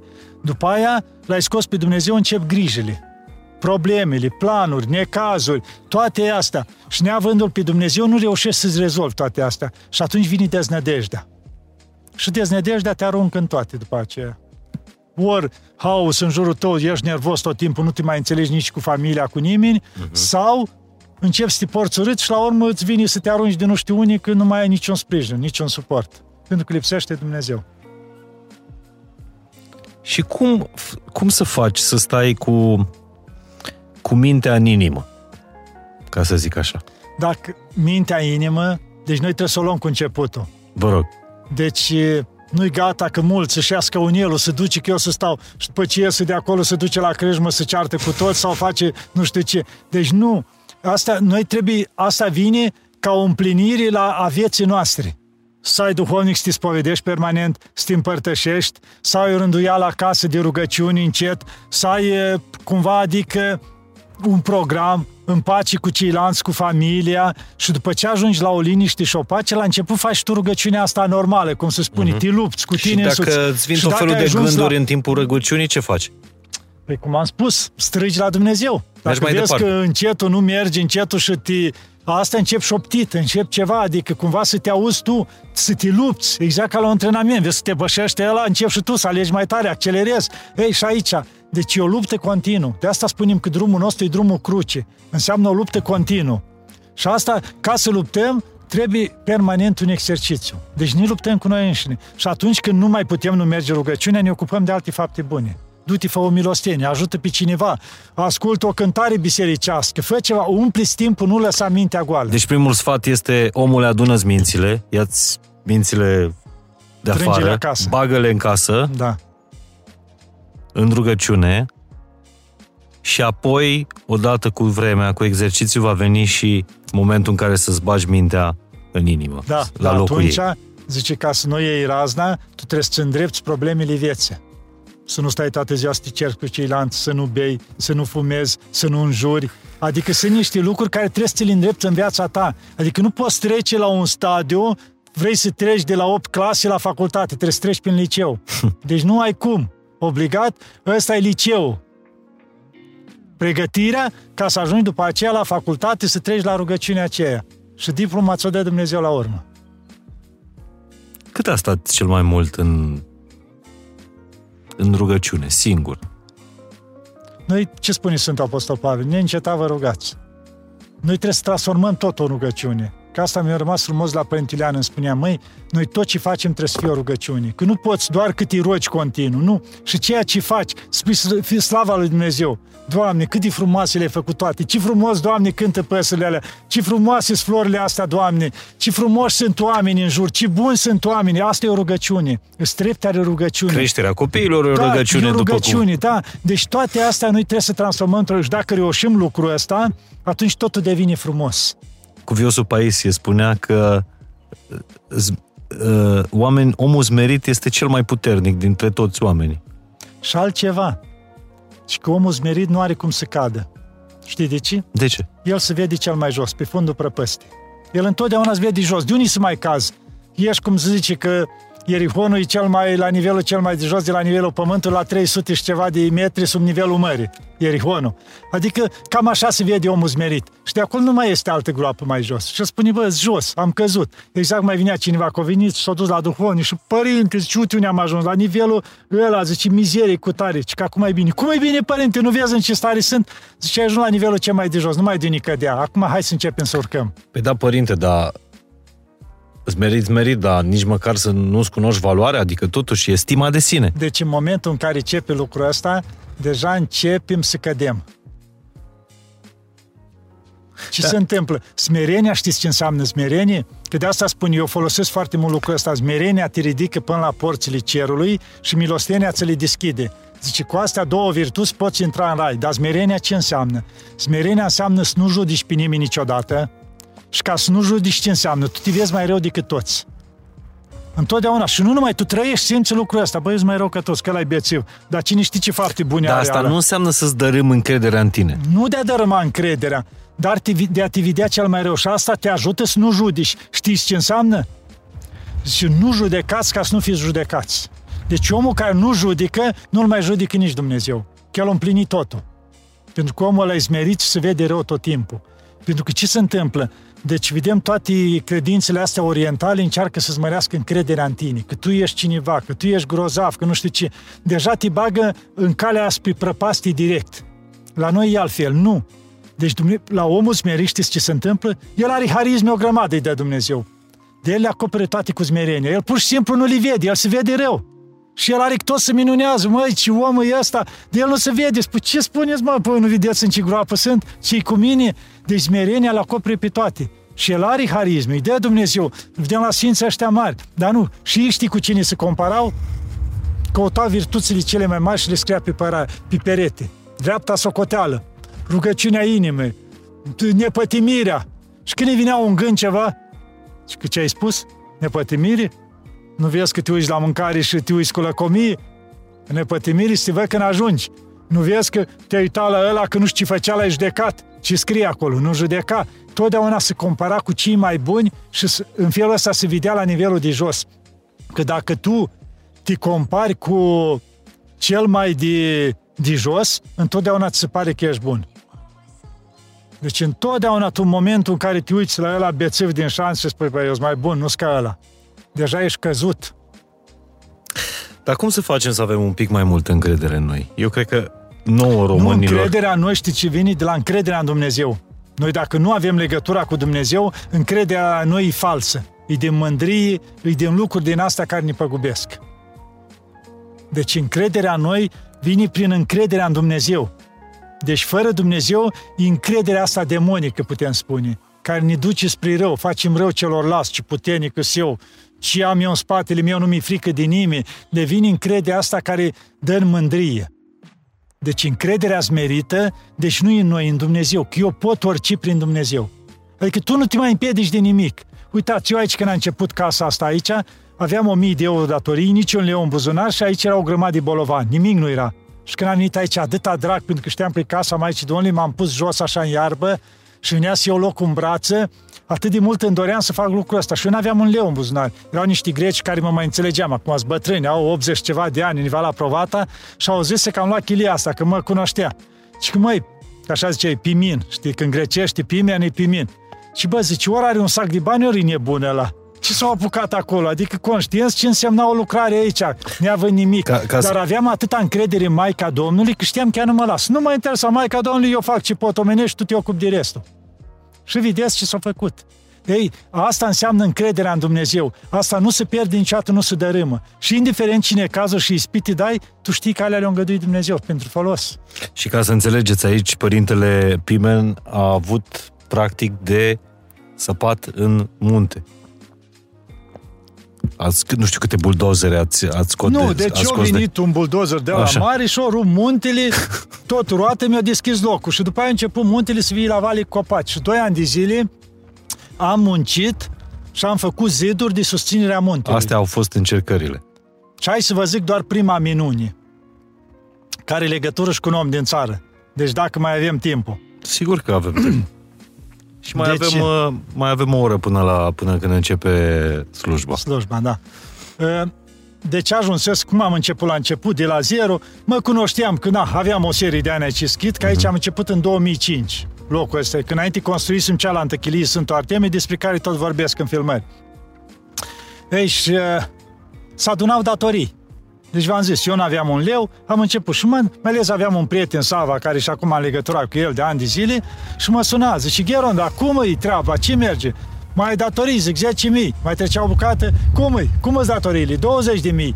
Deci eu ăla îmi curățase cu buldozul, altul mi-a adus prund, altul mi-a aducea piatră. Asta era pidatorii. Ei cunoscând și chiar unde aveam încredere, când ai să poți, atunci ne dai bani. Nu stăm în banii ăștia, noi ne facem treaba în alte părți, zice, noi ți aducem ce trebuie material. Și începusem primul zid, aveam primii patru muncitori, era toată istoria, material, și s-a adunat la 30 de mii. Mă sună grecu, ce părinte, Gheron, dar oprește-te, și o să-ți dai în cap muncitorii, nu i-ai plătit, ce Adică ce faci, tu n-ai niciun leu. Zic să știi un lucru, eu nu fac casa mea, fac casa Maicii Domnului. Eu muncesc ca om cât pot, dar de restul se ocupă Maica Domnului. Într-o zi se oprește aici un Land Rover de asta era, care mai făcea un fel de taximetrie și coboară șase inși. Unul cu o pălărie de paie pe cap, noi lucram acolo la zid. Doamne ajută, Doamne ajută, ce faceți aici? Muncim, merge, merge, bani aveți? N-avem. Da, datorii aveți? Avem. Cât? 30 de mii. Dă-vă sacoșa încoace. Și îi dea la o sacoșă, scoate de ăștia nu știu dacă erau de 500, atunci nu mai știu de euro, numără 30 de mii, hai, ia de aici, Doamne ajută și ne mai auzim. Și întoarce spatele și pleacă. Îl trag pe unul de mânică din oameni lui, zic, bă, dar cine e ăsta? Și dar n-ai auzit de el? Nu. Zice, Gigi Becale. N-au auzit să mă în viața mea de el, eu cu treburile aici, mai știam eu ce oameni sunt în țară, la ce nivel sau cu tare. Și ne-a dat 30 de mii. Ei, Dar nu ați stat, nu ați încercat să-l căutați vreodată, Nimic, să-i nici, trimiteți? dar n-auzisem de el, nici de numele lui nu știam. Deci asta întâmplător ajunsese aici. Și la fel s-a dus la toate locașurile românești. Și la perioada aia încă se repara multe mm-hmm. chilii. Și o achitat datoriile la toate locașurile românești din Atos. Până o termina sacoșa și păi, hai bă, plecăm acasă. Și în felul ăsta, pe parcurs, s-a mai revenit și totul a ajutat. Dar nu e, nu e, nu e singurul. Sunt nu. foarte mulți români care... Nu, de ce l-a ajutat cel mai mult? Care era un părinte Mihail la Provata, uh-huh care spunea așa, că am ajuns că eu am mai mers cu el, că mă ruga să merg cu el prin Atus uneori, când am mai fost așa. Și că aveam atunci mașină și mai mergeam cu el așa și mai dumă și în cutare. Și am adus la un bătrân care avea aproape 80 de ani. Și avea chilia dărăpânată, bătrânul era acolo, avea și el un ucenic atâta, și când am ajuns acolo, eu da și lui 30 de mii. Ia, părinte, și repară schiria. Și a început bătrânul că na. Bătrânul îți dai seama, trăia în sărăcie, n-avea nimic. A început să plângă bătrânul. Nu pentru că eu da bani, dar să uita așa, și, și domn Becali, că era puțin așa, bătrân mai bâlbâit uh-huh. o leacă. Ce să spun drept, de la voievoz încoace, nimeni nu a mai ajutat Atosul cum ai ajutat dumneata. Părinte Pimen, banii spală păcatele? Sau faptele Dacă este bune? și pocăință. Deci și am ajuns banii. la un alt subiect pe care mi-l notasem aici, pe lângă uh, smerenie, să vorbim despre pocăință. Ce, Ce înseamnă, înseamnă pocăința? pocăința? Deci pocăința înseamnă momentul în care începi să-ți pare rău pentru păcate.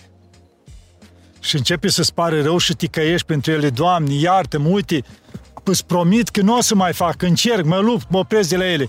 Și a început pocăința. Și atunci te duci, te spovedești. Doamne, îmi pare rău, mă duc să le scot. Le scos toate, îți dă duhovnic un pic de canon și încep să te îndrepți. Deci asta e începutul pocăinței. Și ușor, ușor începi așa. Și atunci începi să faci și milostenie. Când în cadrul ăsta pocăinții, tu știi, poate ai nedreptățit, ai făcut rău. Ce-a făcut Zahiu Vameșu? Când s-a urcat în dud acolo și a trecut Mântuitor, Zahei, coboară, când casa ta vreau să rămân. Și mhm. Zahiu mm-hmm. făcea parte dintre bogătanii timpului acelea și vameșe erau socotiți cei mai păcătoși că jefuiau la vamă tot ce puteau. Și Mântuitorul s-a dus la el în casă. Și na, harul Mântuitorului, că era Dumnezeu, adică l-a străpuns atât de tare pe Zahieu și a văzut că chiar a venit la el în casă Dumnezeu și a spus, Doamne, adică a început căința. Cumva s-a spovedit în fața lui, Doamne, știu că am greșit. Și uite, tot ce am nedreptățit, întorc împătrit. Deci nu câte am jefuit, dacă ăla le-am luat un leu, îi dau patru înapoi. I-am luat 10, îi dau 40 înapoi. Și ce a spus Mântuitorul? Când au văzut căința lui și spovedania, ce a spus? Simplu ne-a dat răspunsul. Astăzi s-a făcut mântuirea casei acestea. Adică căința lui cu toată familia lui, deci s-a făcut mântuirea, deci Dumnezeu l-a iertat. Pentru că a început căința prima dată, spovedania și după aia se întoarcă înapoi, milostenia. Că de mhm. asta spune că milostenia, smerenia ne ridică până la porțile cerului și milostenia le deschide. Și de asta, evident, și la domnul Becali a început cu milostenia. Adică a început să-i pară rău pentru păcate și a început milostenie. Și atunci Dumnezeu încet, încet, pe milosenia Lui, acopere totul. Și mândria? Depinde cum o privim mândria. L-am întrebat odată pe domnul Becali un lucru. treaba asta. Ia că cum, sunt curios. Cum privești lucrul ăsta? Că a venit o dată, a dormit aici, după ce început să trecuți ani, după ce trecut și închisoare, după aia a venit să o dormit o noapte și l-am întrebat. Zic, cum privești lucrurile astea așa? Pentru că i-am văzut schimbare, schimbare mari în comparație cum era înainte, mai ales perioada de închisoare, care o trecuse, adică schimbat total era, nu-i era omul ceala. Și am spus, cum privești lucrul ăsta, că totuși le faci publice lucrurile astea? Zice, măi, eu privesc prin alt scop. Zice, sunt mulți ca mine. Când spun mulți, mulți, care au făcut bani și ei, care în continuare îi fac, poate nedreptățesc, fac și atâta. Și am spus așa, eu dacă fac publice lucrurile astea, poate încep și ei să urmeze exemplu, zice, văzând lucrul ăsta. Adică, domnule, uite, omul ăla, într-adevăr, îl știm cum a fost, ce a făcut și uite ce face acum omul ăla. Zice, eu încerc prin felul ăsta. Zice, nu pot să-i ajut pe toți. Zice, dar de multe ori, zice, pe unii ori ia, fug, ia fuguri pe alții, îi spun, pleacă de aici, uh-huh. lasă, că nu am să vă dau la toți. Dar zice, mi milă de ei. Și când mă duc după colț și nu mă vede nimeni, zice, eu plâng pentru ei. Îmi pare rău. Că, Doamne, vezi că nu pot să-i ajut pe toți. Deci sunt multe lucruri, nu vreau să intru în ele și minuni s-au făcut cu el, asta mi le-a spus personal și nu vreau să intru. E absolut, deci că nu, minuni nu e s-au interviu făcut despre... cu el minuni, adevărate minuni, din ceea ce v-am spus minuni, s-au făcut minuni Da, cu el. cum luptăm cu mândria asta a noastră? Zi de zi. Eu ce-am spus? Tipă de tipă. Te laudă lumea, ti nu știu ce. Tu permanent să te cobori tu, să te cobori tu în mintea, inima ta. Deci permanent. Hai să vă zic un lucru. Era unul tot așa și se lupta cu mândria asta. Și a spus, băi, trebuie să o biruiesc. Și a spus un om, zice, uite, te plătesc, îți dau salarul, în fiecare zi, când am eu contactul cu oamenii și așa, și mă laud de lumea, să vii să mă ocărești cu tot ce poți tu, de față cu toți. Și îl ocăreau ăștia atât, bă, mândrului, prostului, șmecurului, faci pe agrozavul și așa mai departe. Deci îl ocărea de față cu toți. Și normal, lumea se uita, bă, ce-a făcut asta de locărește ăsta în halul ăsta? Doi ani de zile au plătit om să facă lucrul ăsta. Ca să poată, zice, bă, să mă zmeresc, să mă doară până jos. E, după doi ani omul ajunsese la o stare de asta. Și odată merge într-un loc și l-a deranjat pe unul cu trecut în fața lui și începe ăla să-l înjuri. Bă, nu știu ce cu tare. Și el începe să râdă. Și el îl înjura și el râdea. Și la un moment dat se oprește ăla și bine, dar eu te înjur, te fac cu ochi oțești, tu râzi și știi de ce râd? Că doi ani de zile am plătit pe unul să-mi facă ceea ce îmi faci tu și zice, l-am plătit și când văd că tu îmi faci gratis lucrul ăsta, cum să nu râd? Adică deja ajunsese la o stare de zmerenie că nu-l mai afecta lucrul ăsta. Părinte, se spune semen dragoste, culegi dragoste. Cum semănăm dragoste? Ca să oferim dragoste, ne trebuie și smerenie. Astea sunt nedespărțite. Să ne fie clar. Smerenia e unită cu dragostea, nu poți despărți.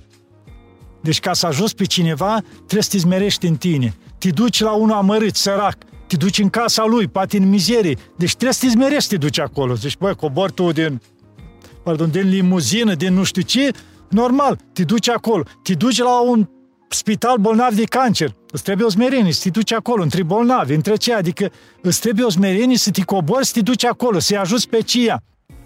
Deci asta tu ce faci e dragoste. Dar smerenia te ajută să te faci lucrul ăsta, adică să-ți uiți scaunul tău la comod și să te duci unii suferință și unii necazuri, să te duci, să-i ajuți, deci îți trebuie smerenie. Și tu ceea ce faci e o faptă a dragostei, deci astea sunt plătite permanent. Deci nu aștepta dragostea vieții, du-te Niciodată. și iubește. Tu du-te, iubești, oferă și Dumnezeu o să-ți dea și ție de unde nu te aștepți. Dacă aștepți că nu mă iubește nimeni, că nimeni nu mă caută, că nimeni vreau să mă însor, să mă mărit și nimeni nu mă caută, niciodată n-ai să găsești. Oferă tot ce poți tu din partea ta. Ți-o dat Dumnezeu mâini, picioare și poți, nu contează cât de sărac ai fi, poți să te duci să faci voluntariat unii vrei tu. Oferă dragoste și Dumnezeu îți întoarce lucrul ăsta când crede El de cuvință. Și veșnicia, să nu uităm. Aici ne dă o frântură pe pământ, dar ne întoarce veșnicia, adică ne dă ceva care nu se termină niciodată. Aici pe pământ v-am zis, toate sunt limitate, dar dincolo e nelimitat. Vă dați seama, gustăm din bucuria aia care nu e aici, zice noi, orice bucurie ai gusta aici prin Harul lui Dumnezeu. Zice, e doar unul la mie din bucuria dincolo. Părinte, puteți să-mi spuneți o, o poveste despre Dumnezeu fără să pronunțați Dumnezeu? Stați să mă gândesc, că nu m-am gândit niciodată la așa ceva. O întâmplare, ce, ce vi s-a întâmplat de când sunteți aici în munte? Sau un cuvânt pe care vi l-a spus cineva care a venit? Bun, de acord. Doar Dumnezeu. Doar.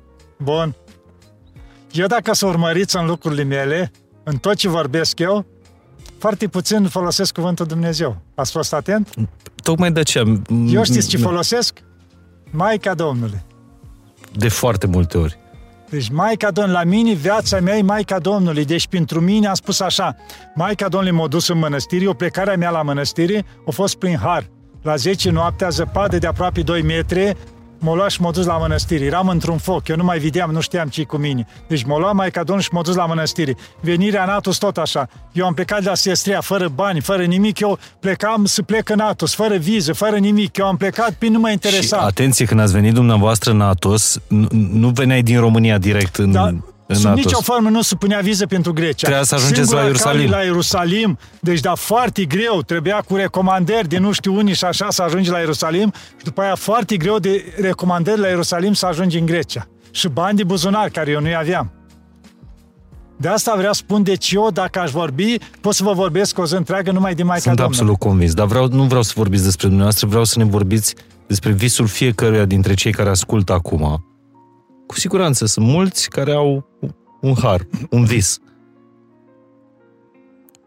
Cum să reziste tuturor tentațiilor de a nu și-l urma, de a uh, se duce pe altă cale decât pe visul lor, pe calea visului lor? Să nu uităm că noi avem un talent de la Dumnezeu. Vrei să nu folosesc Dumnezeu? Aia au trecut. Sau vrei Nu, nu, nu, a trecut, a trecut, A nu. trecut aia, și vă așa. mulțumesc. De, da. Deci, e, fiecare om are un talent de la Dumnezeu. Când spune, eu n-am nimica, nu ai? În primul rând, ai picioare, ai mâini, uite în jurul tău câți n-au picioare, câți n-au mâini, cât sunt orbi, când sunt uh, surzi, câți cu tare. Deci sănătatea e cel mai mare dar de la Dumnezeu care ți l-a dat.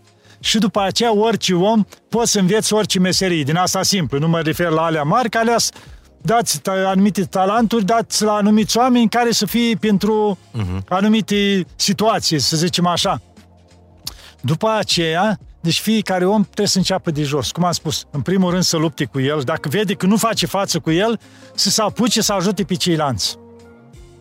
Ca ajutând Dumnezeu, văzând mila și dragostea ta, te duci în spitale, te duci la orfani, te duci, ajuți, nu contează, poate să te lupte toate patimile și beția să nu scapi și ce, tu du-te și fă bine. Că Dumnezeu văzând binele care îl faci tu, o să milostivească de tine și o să-ți dea putere să scapi și tu de toate lucrurile astea la anti care te luptă. Deci fă bine, du-te unde e cea mai mare suferință. În spitalul unde e cancer la cel mai grav. Așa, că știam pe cineva, am întâlnit un caz care se ducea permanent în spital unde era cancer. Și la anumite zile îți ducea câte un braz de trandafir. Le ducea la femeile alea de acolo amărâte, fără păr prin cap, Da, la da. chimioterapie și le duceau un trandafir. O să că atâta bucurie strângeau trandafirul ăla și plângeau că cineva străin o venit și le-a dăruit. Era de ziua femeii, era de ceva, vinea cu un trandafir în spital. Știți ce înseamnă lucrul ăsta? Dar câtă bucurie și făcea lui sau Păi e ei. vorba de o persoană, de o femeie care trăia aici în Atena, deci atâtea minuni, se ducea permanent și ajuta așa. Unii auzeau un caz, ceva, se ducea la anumite zile, în spitale, făcea permanent lucrul ăsta. Deci atâta bucurie mă suna și îmi spunea, uite ce am făcut azi. Uite, zice, plângeam și eu de bucurie, zice, când am văzut bucuria celor care le-am oferit. Deci se poate lucrul ăsta, deci eu spun lucrul ăsta, de ce multe cazuri? De la oameni care îmi spuneau, păi uite ce am făcut, uite ce am gustat făcând lucrul ăsta, sau uite ce mi s-a întâmplat Dar după e atâta. o minune pe care nu vă explicați încă? Sau nu trebuie să ne explicăm nu, totul? Știi care e minunea care nu ne explicăm? Bunătatea și dragostea Dumnezeu a Maicii Domnului a Sfinților nemărginită față de noi. La cât de răi suntem noi.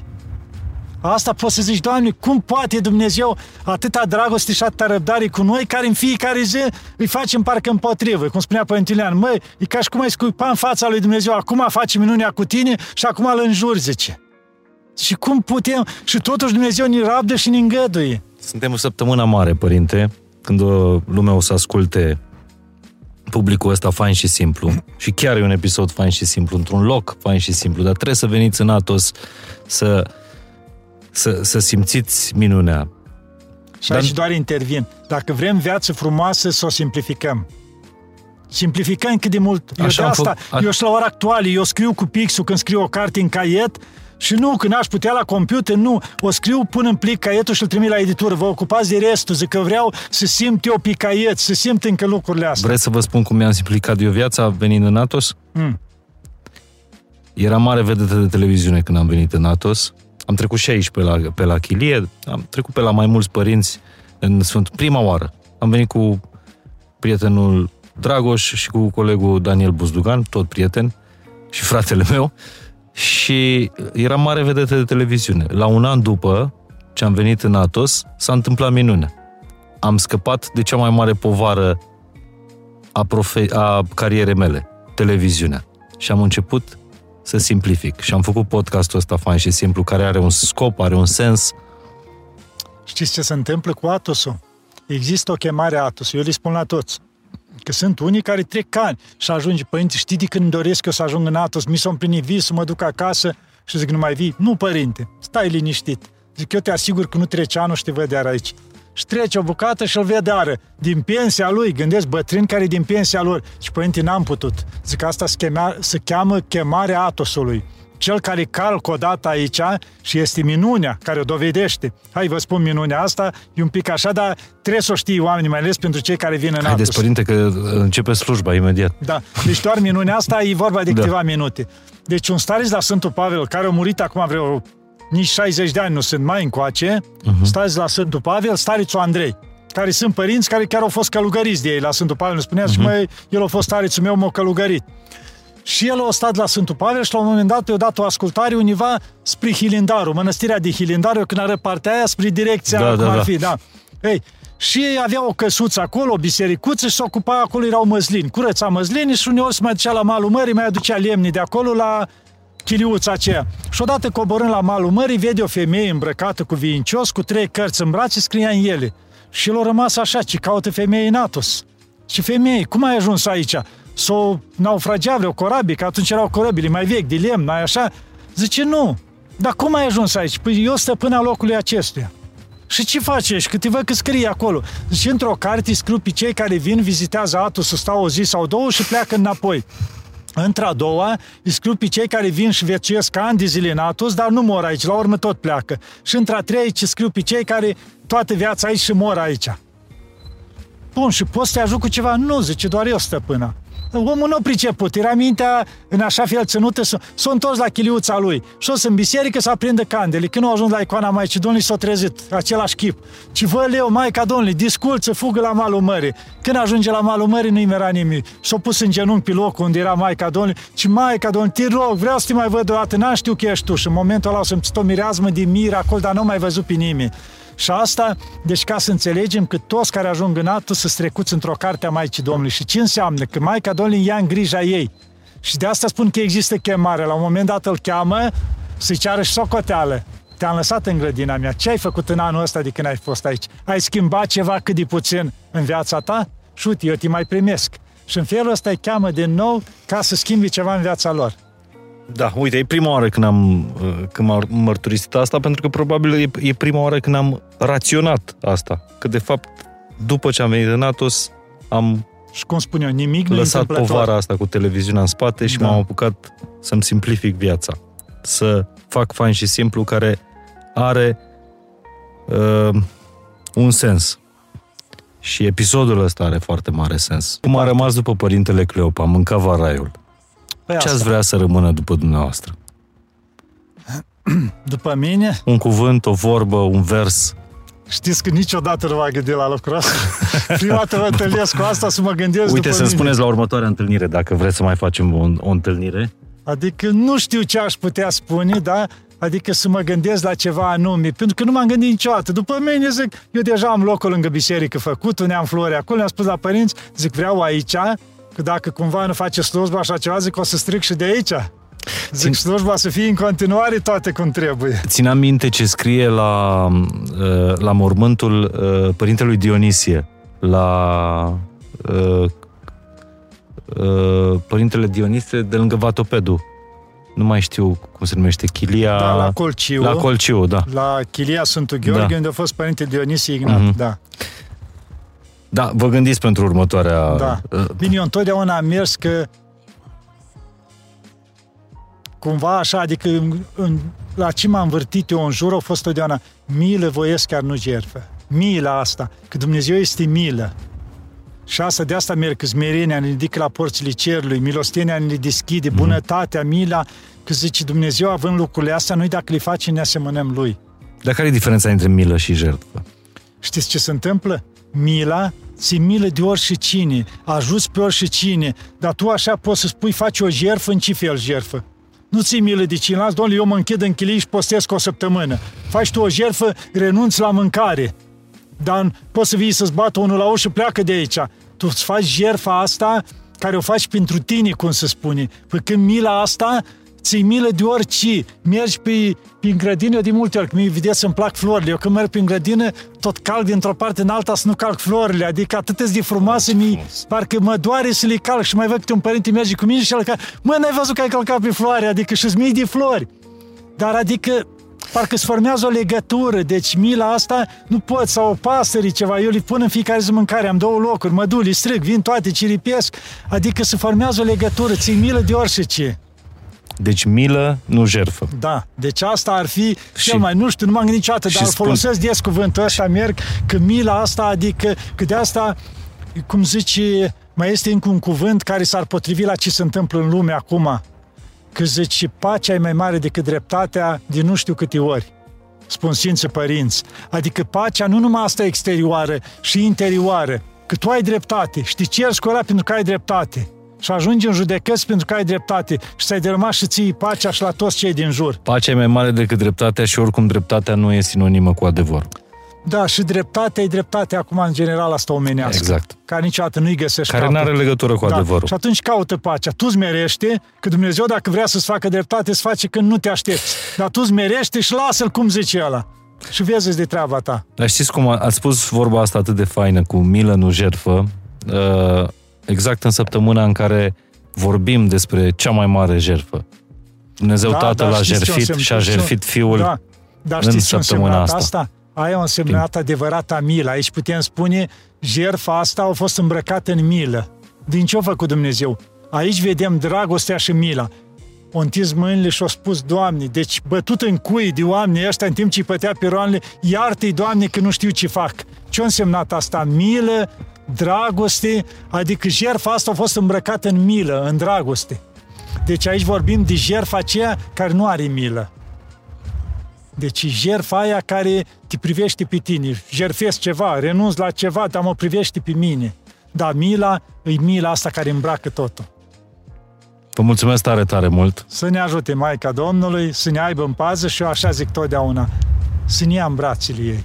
Asta înseamnă și să o privim ca pe o mamă ce face un copil la mama lui? Îl doare ceva, aleargă repede, mamă! S-a supărat cineva, mamă! Suferă de ceva, mamă! Și nu numai că duce mamă, îți duce și îmbrățișează picioarele, mâna ei, o strânge în brațe ei, așa trebuie să fim noi față de Maica Domnului. Și dacă ne purtăm așa față de ea, la fel o să parte cum se poartă mama cu copilul și ea față de noi.